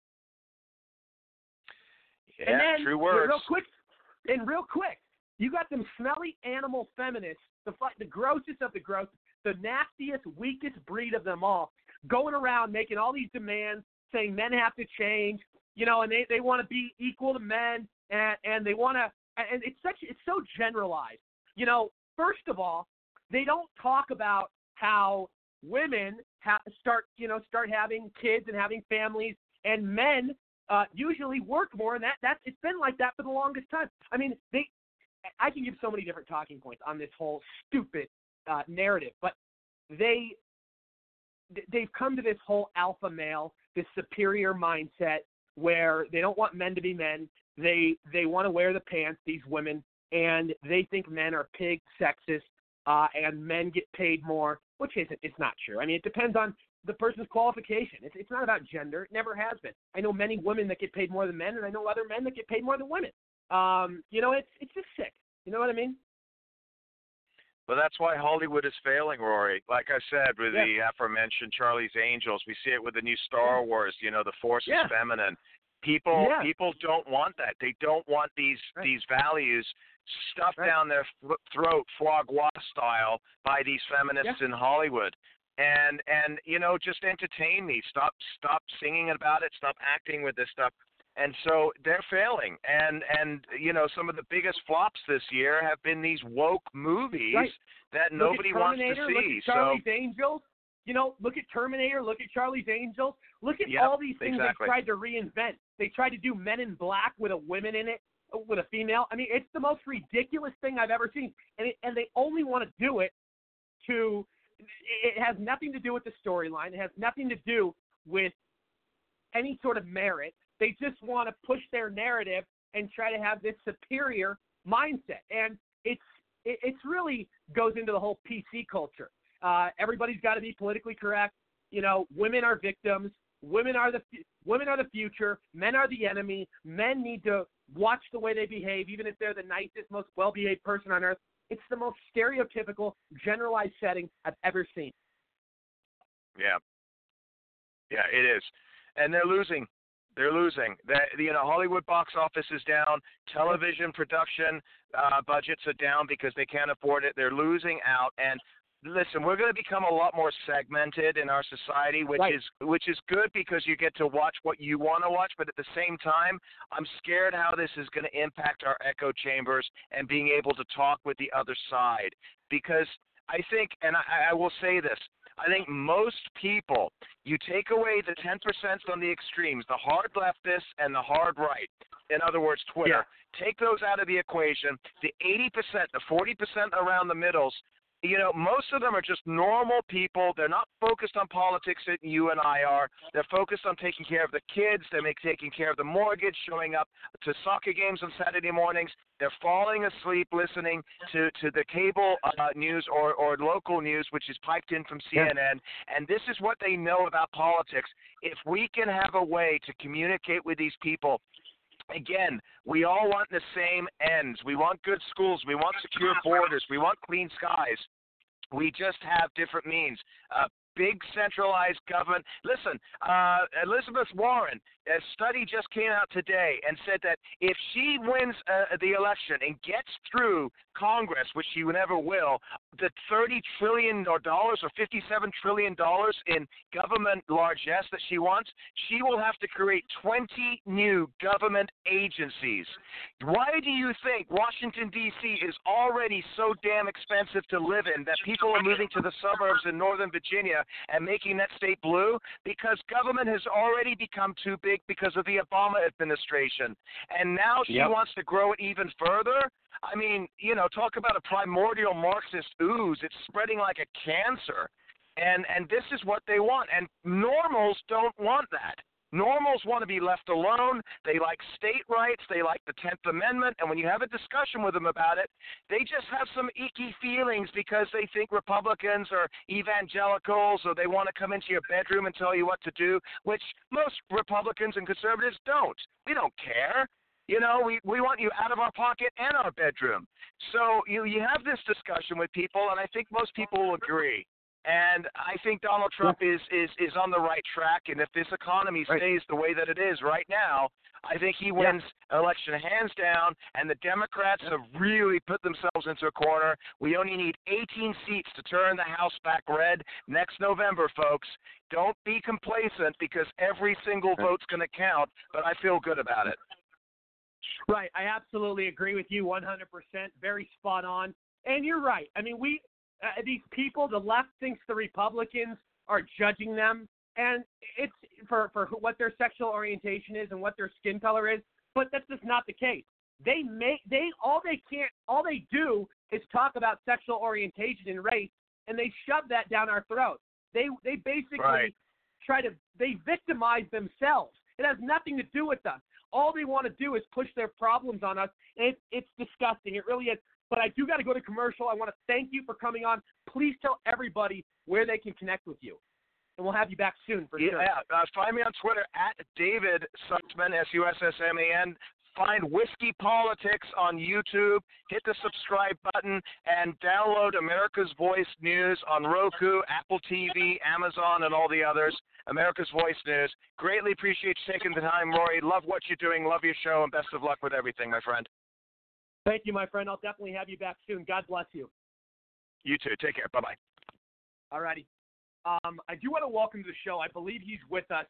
Um, I'm excited to have him on. We have U.S. congressional candidate from New Mexico, uh, Brett. Co- let me make sure I pronounce this right. Kokin Kokinadis. Did I do it right? You got it right, Rory. Excellent. Brett, I'm really sorry about the delay. It's been crazy tonight. The show is overbooked.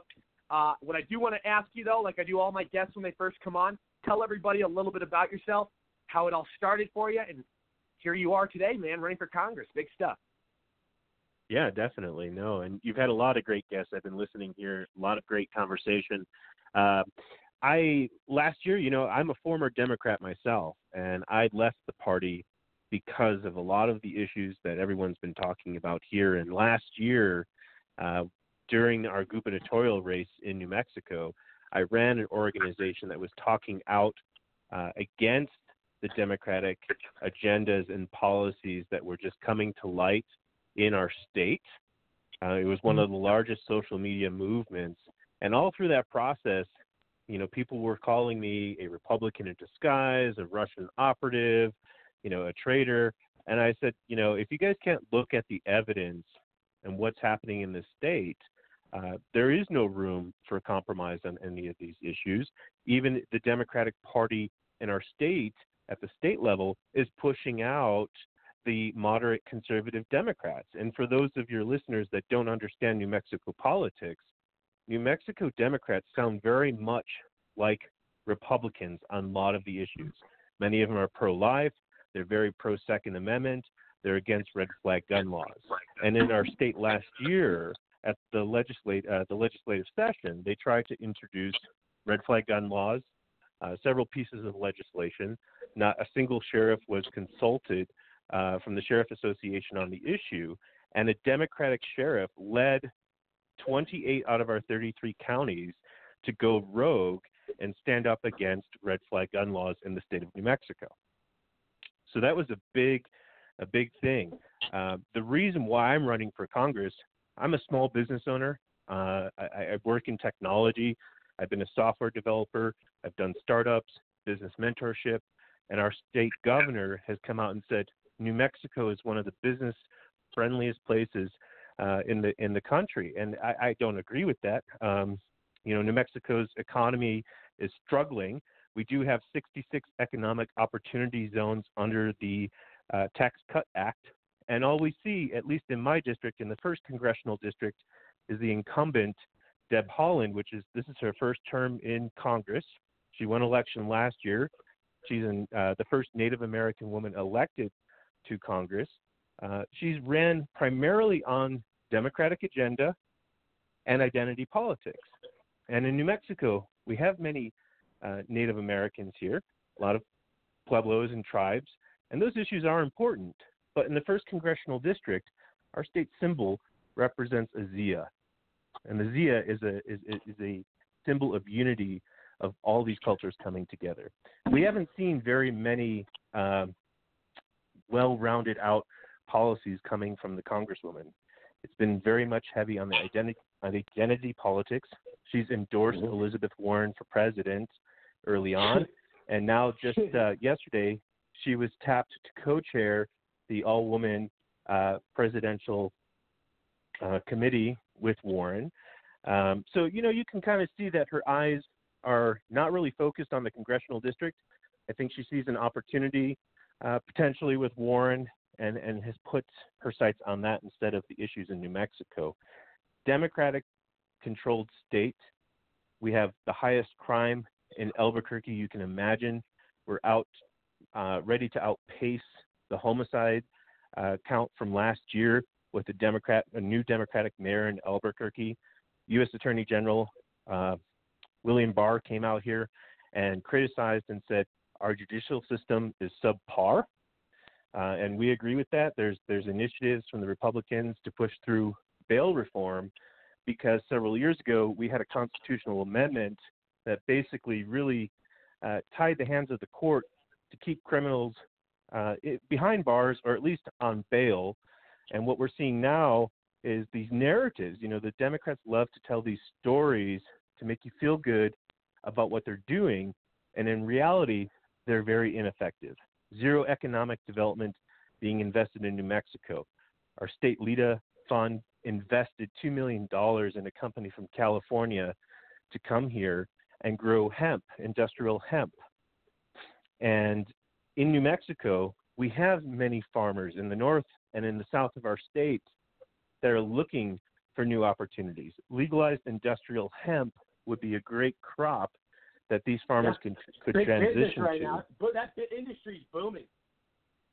Exactly, and our and our and our Democratic governor, Michelle Lujan Grisham, gave two million dollars of investment to an out of state company to come here and set up shop in Dona Ana County.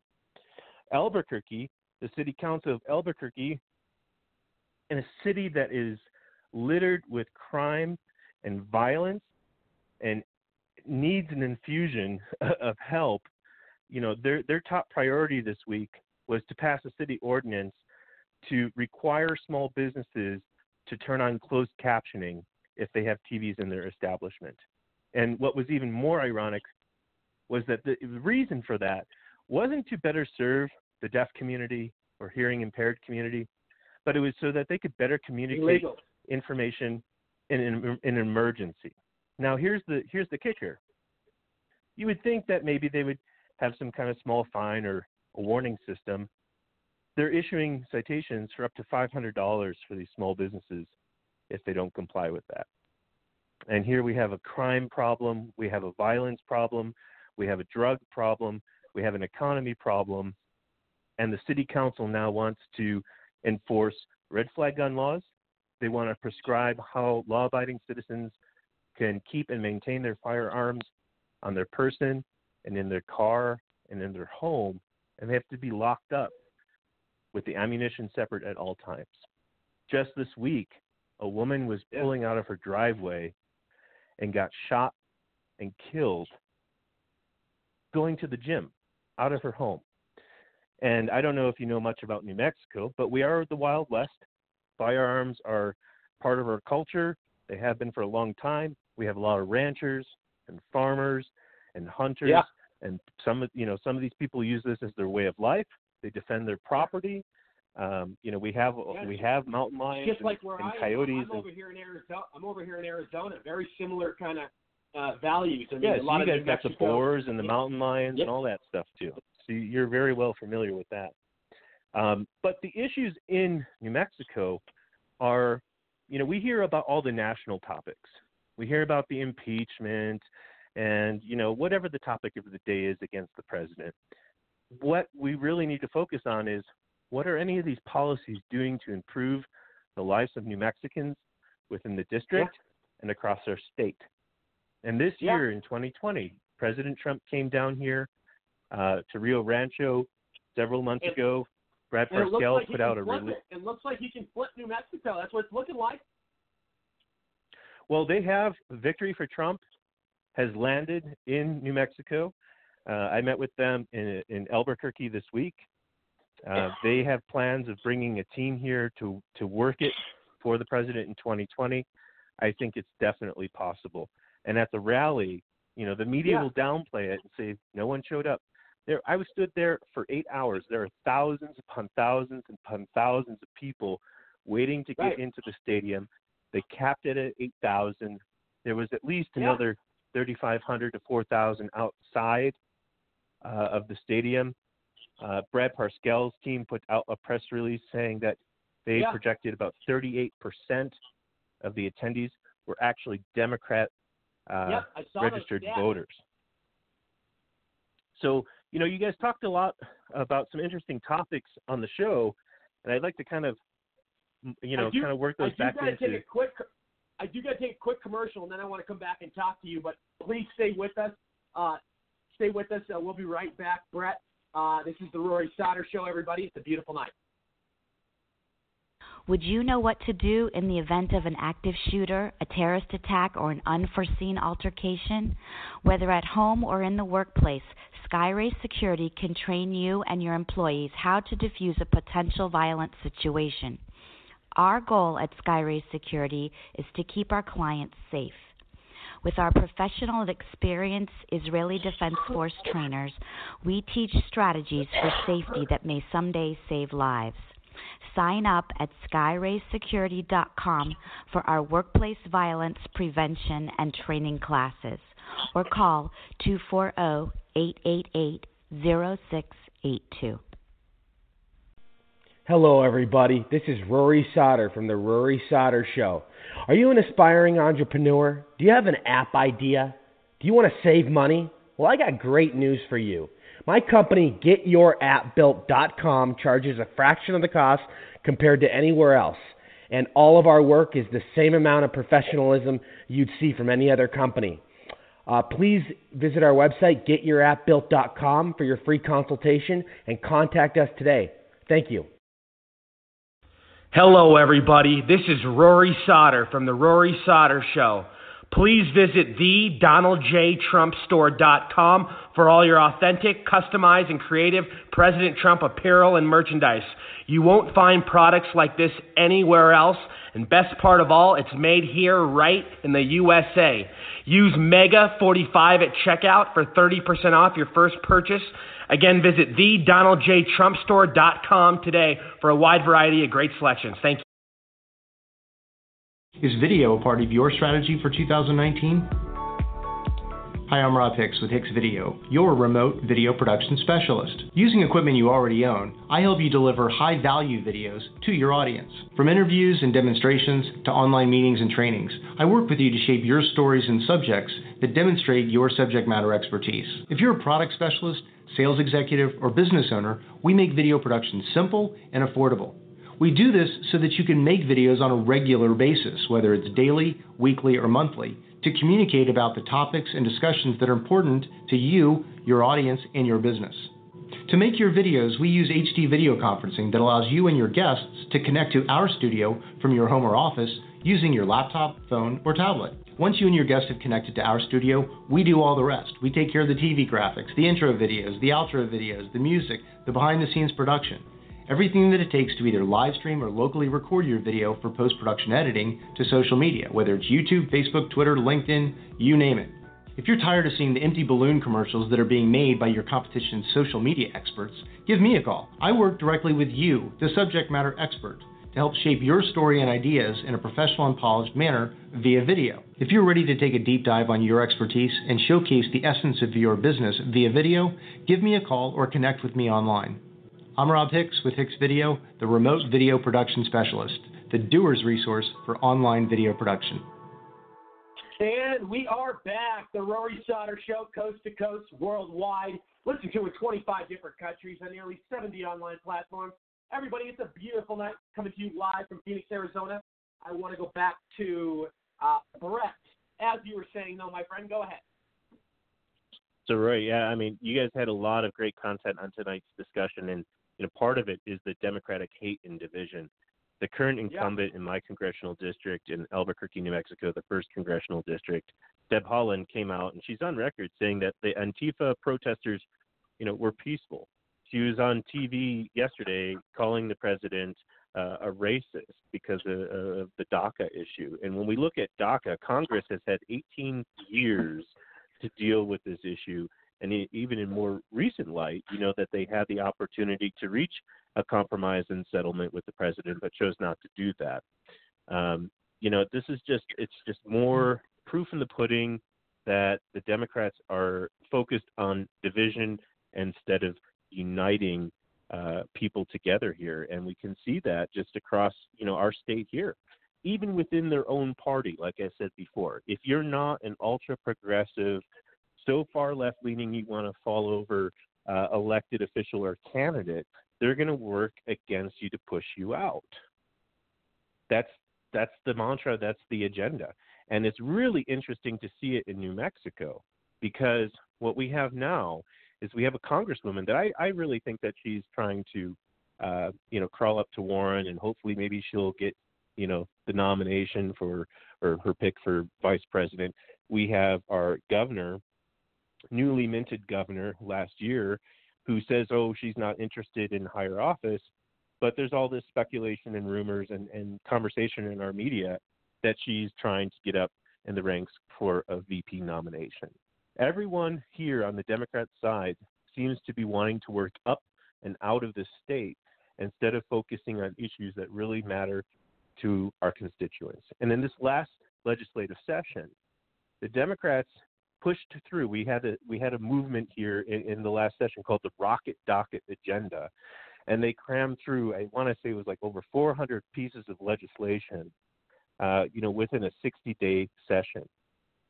And keep in mind, uh, New Mexico is one of the is the only state with an unpaid legislature. So we had so many bills and ideas and things get pushed through, others got tabled We raised taxes on a poor state where nearly 50% of all people in New Mexico receive some kind of government assistance, whether that's SNAP or you know Medicaid or some other uh, incentive program. They raised taxes over 400 million dollars. We had over uh, 1.3 billion dollars in surplus thanks to the oil and gas revenue that we were generating. Um, obviously, the Democrats are coming down on oil and gas.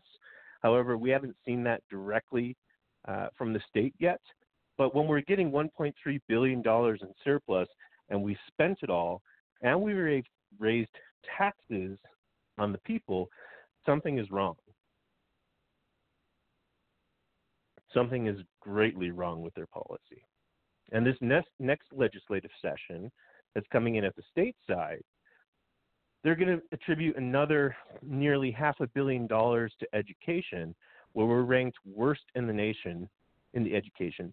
Nothing is improving because their solution is just keep throwing money at it, raise taxes, instead of really looking at the issues that need to be addressed in this state. Going back to the congressional side, what are the economic uh, factors that our current Democratic folks are focused on? There's nothing. Albuquerque needs a plan for its economy, it needs a plan for its crime. And a lot of that, if you don't know, and I'm sure you do because you're down in Arizona, but New Mexico, right. and particularly Albuquerque, is a drug hub. We are one of the largest centers for cartel activity and distribution. And when right. we go down to the southern part of our state, down in Las Cruces, last year. Our governor again was down there. She pulled the National Guard uh, away from the border. We shut down several checkpoints, and of course she's down, you know, at the border investigating with her special protection, and says that there's no crisis. A couple weeks go by, we see all these people coming across the border they're taxing hey, the system. I, I do got I do got to let you go in about 40 seconds. I do I do got to um, I do got to call you. I do got to let you go um, here in a second. Uh, if you can stay on, I do got to introduce my next guest, but I can get maybe get to you at the end. Uh, but finish though real quick in about 30 seconds. I do got to move on though. Yeah, for sure. So, anyways, my point is we have to put focus on the issues that hit people at home that have right. to deal with those issues, and those issues are being ignored. So, if your listeners are interested more about our campaign, you can visit my website at imaginebrett.com or just search for me on uh, Facebook, Brett for Congress. But I appreciate you having me on tonight, Kurt. Absolutely, and I, you know, man, I, I love everything you're saying. Uh, a lot of big stuff going on in New Mexico. Uh, I'm hoping it can flip. Uh, I definitely think there's a lot of lot of potential there, uh, and, and we're dealing with a um, uh, definitely a situation that um, is, is like never seen before. I mean, when's the last time we've seen a Republican win New Mexico? You know. Oh, it's going to happen, and I think we're going to see it across at least three congressional districts this year. We have some great candidates out there. We also have some new faces and the newly vacated seat by uh, Tom Udall. He's not running for reelection, so we do have one U.S. Senate seat open as well. Yeah. Wow. Okay. Well, yeah, I, I, I look forward to it. Uh, I definitely want to have you back uh, very soon. Uh, thank you so much, though. Oh, thanks for having me on. I appreciate it. Great show. Absolutely. Absolutely. Uh, I do want to welcome to the show. I believe he's with us. We have U- U.S. congressional candidate um, Floyd McLendon from Texas. How are you, Floyd? I'm good, Rory. Thank you for having me, brother. You don't hear any music, do you? No, not anymore. what kind of music was it? Because I, I couldn't hear it. What was going on in the background? Man, I have no idea. Like I, I called you and then uh, I put myself on mute, and all of a sudden I'm hearing music and it was drowning out your show. So I disconnected, called back, and now everything is fine. Oh, okay, excellent. So Floyd, tell us a little bit about yourself, man. First time on the show. I like everything you're doing. I'm happy you're running. Tell us about yourself. Well, I'm running for Congress, District 32 of Texas, which is north northeast Dallas. It is 12 cities, two counties. Um, I served 25 years in, the, in our great United States Navy, uh, 15 Thank years as a U.S. Navy SEAL. Oh, my pleasure. My pleasure. 15 years as a U.S. Navy SEAL. And, you know, I worked on I worked on Capitol Hill as a military legislative fellow for a North Carolina congressman, and then I just left the Attorney General's office. I was his executive aide for about 15 months. So, you know, I have background in state and federal politics, and this is just a way for me to continue to serve. Um, you know, I, I'm not done yet. I think uh, with my experience and you know what I've learned over the years, um, I I owe it still to the American people to take it to Capitol Hill, and and um, I'm asking to be their leader for District 32. Absolutely, I love it. I love it. So, uh, for people that don't know, tell everybody what areas of Texas your district covers. Okay, so what it covers is uh, North Dallas, Highland Park, University Park, Richardson, Garland, uh, Murphy, Wylie, Sachse, Rowlett, Sunnyvale, Mesquite. All of these are their own cities, and it's Dallas Mm-hmm. County, and it's Collin County. So you want to it's, it's north northeast Dallas. So that's uh, if anybody knows Texas, they know what I'm talking about. And what's it? What's the current situation um, with the person in that seat right now? What's the status? the current congressman, he hasn't done his job since he took the seat. He doesn't have a relationship with the people. He doesn't have a relationship with the city leaders. He does not have a relationship with the industries within the district. And I know this because I've been talking to all three.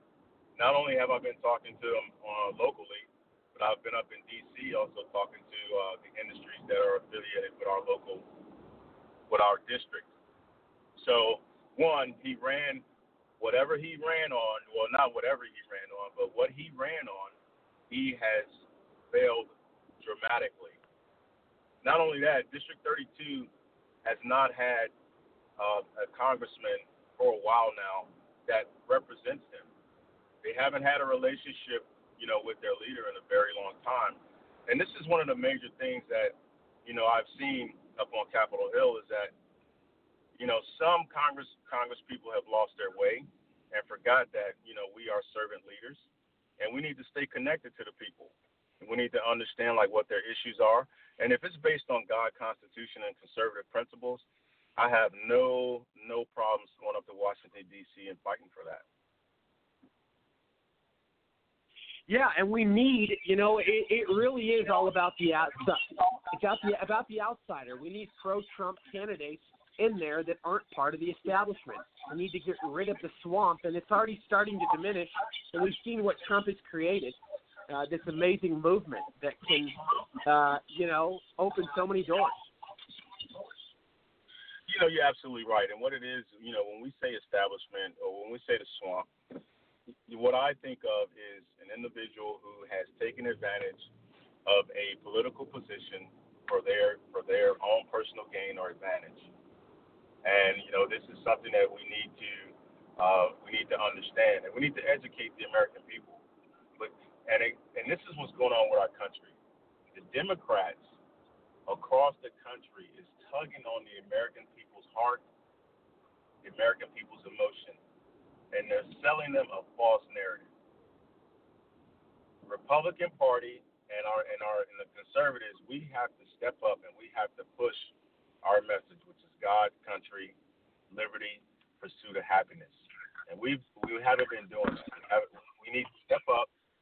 We need to, to really push hard for our agenda Yes. because you know our country's at stake. 2020 is, is going to be a very telling year, um, not only for Texas, but you know District 32 is, is one of the major districts that the Democrats are coming after, and they think if they win District 32 that that they're going to that they're going to turn Texas, but I'm not letting that happen.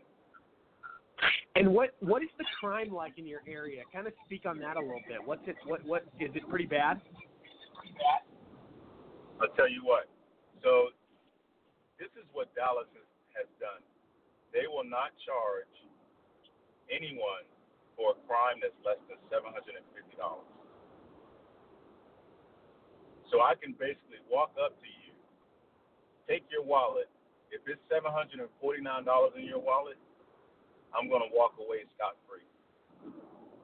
So this is, you know, this is the problem that we're having in Dallas. Not only that, you know, our law enforcement they're underfunded, they're they're under resourced, and they're undermanned. And we we we have to find a way from a federal perspective on how we how we help our states, how we help uh, the cities, you know, to, to to beef up our law enforcement. Because what that does is it plays into it plays into the narrative of keeping our women and children safe, especially in Texas and all across our country.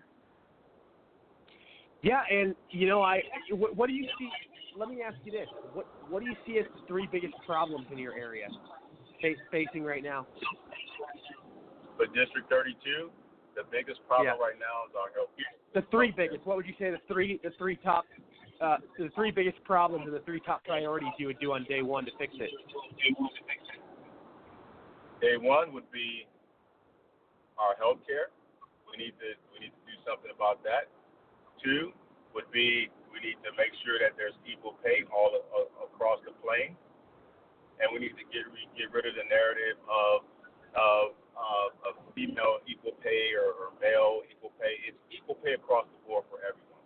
That's that's number two. And three would be uh, illegal immigration. We have to secure our borders, have to beef up our our border patrol agents, and we have to make sure that the 10% of the illegal immigrants that are coming across, they're the ones that are doing damage to our to our state and to our country.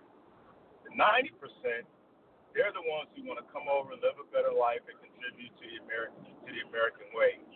And there's nothing wrong with that, but we have to make sure that they do it they do it legally.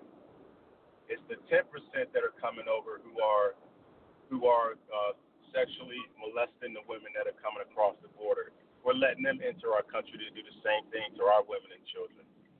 Um, it's the it's the 10% that we're allowing to come over and commit crimes or be drug smugglers or or human trafficking.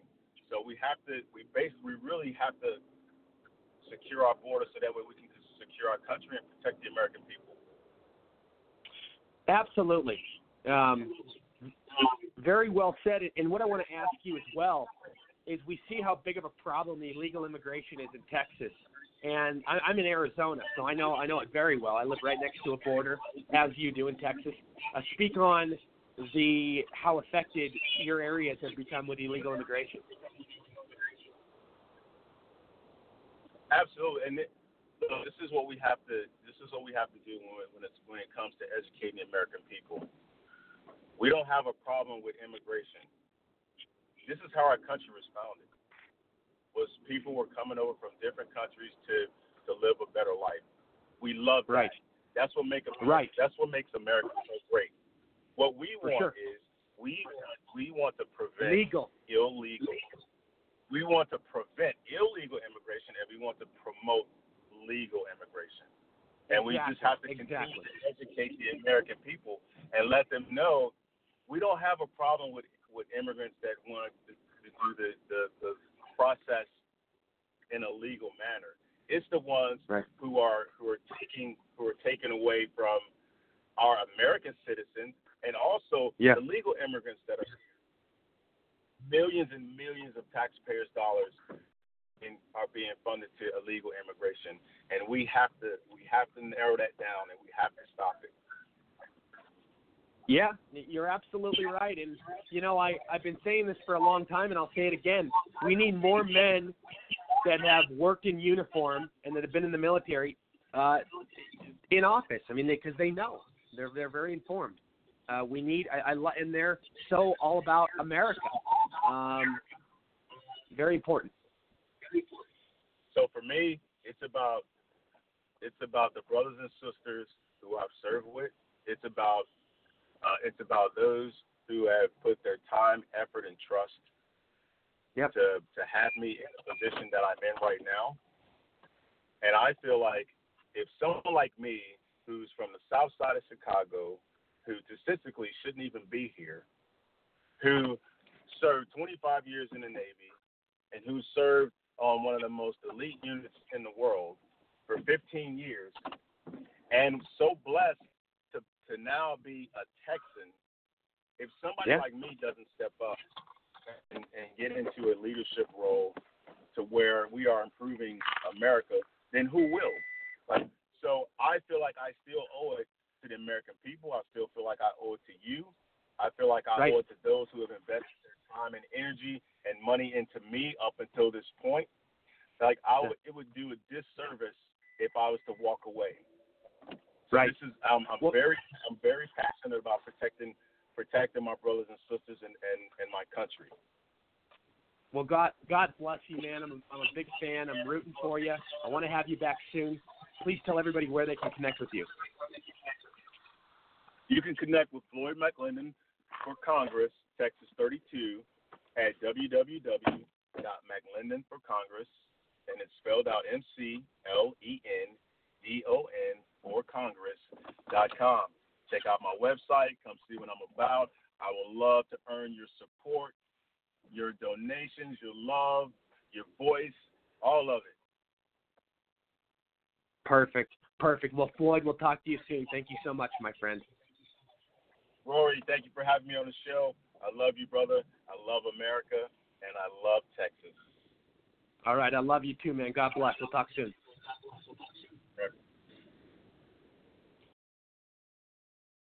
Um, we uh, we we're we're we're out of time. It's been a busy show. There's definitely overbooked tonight. We have a lot of people that uh, I haven't got to, and I apologize. And I will make it up to you. We will uh, get you on either the next episode or the episode after that. I'm still I got certain time slots open, so we can figure it out. Uh, but Michael Valsi, go ahead. I'll give you some closing statements, and then you can tell everybody where they can connect with you.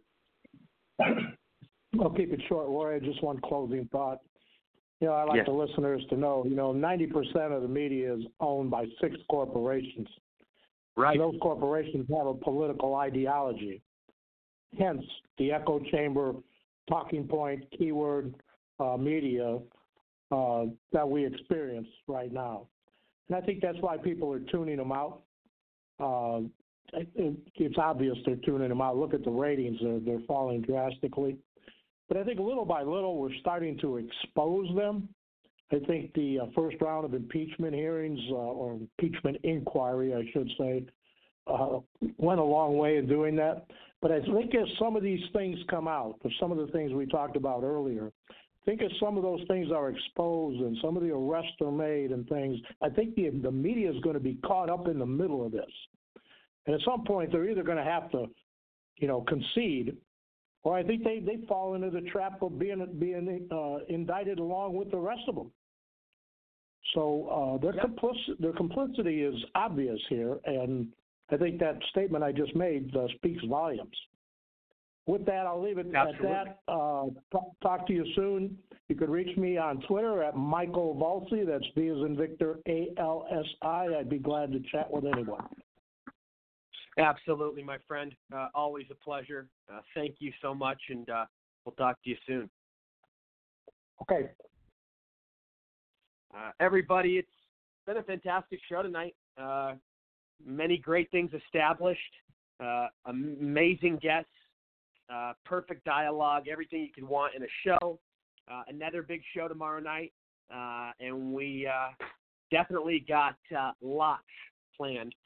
Uh, as always, I want to thank all my guests, my co-hosts, my audience, and sponsors. You are all incredible. Uh, God bless everybody. I will see you tomorrow night. I'm Rory Sauter. Mega, mega, mega. Much love. Cheers.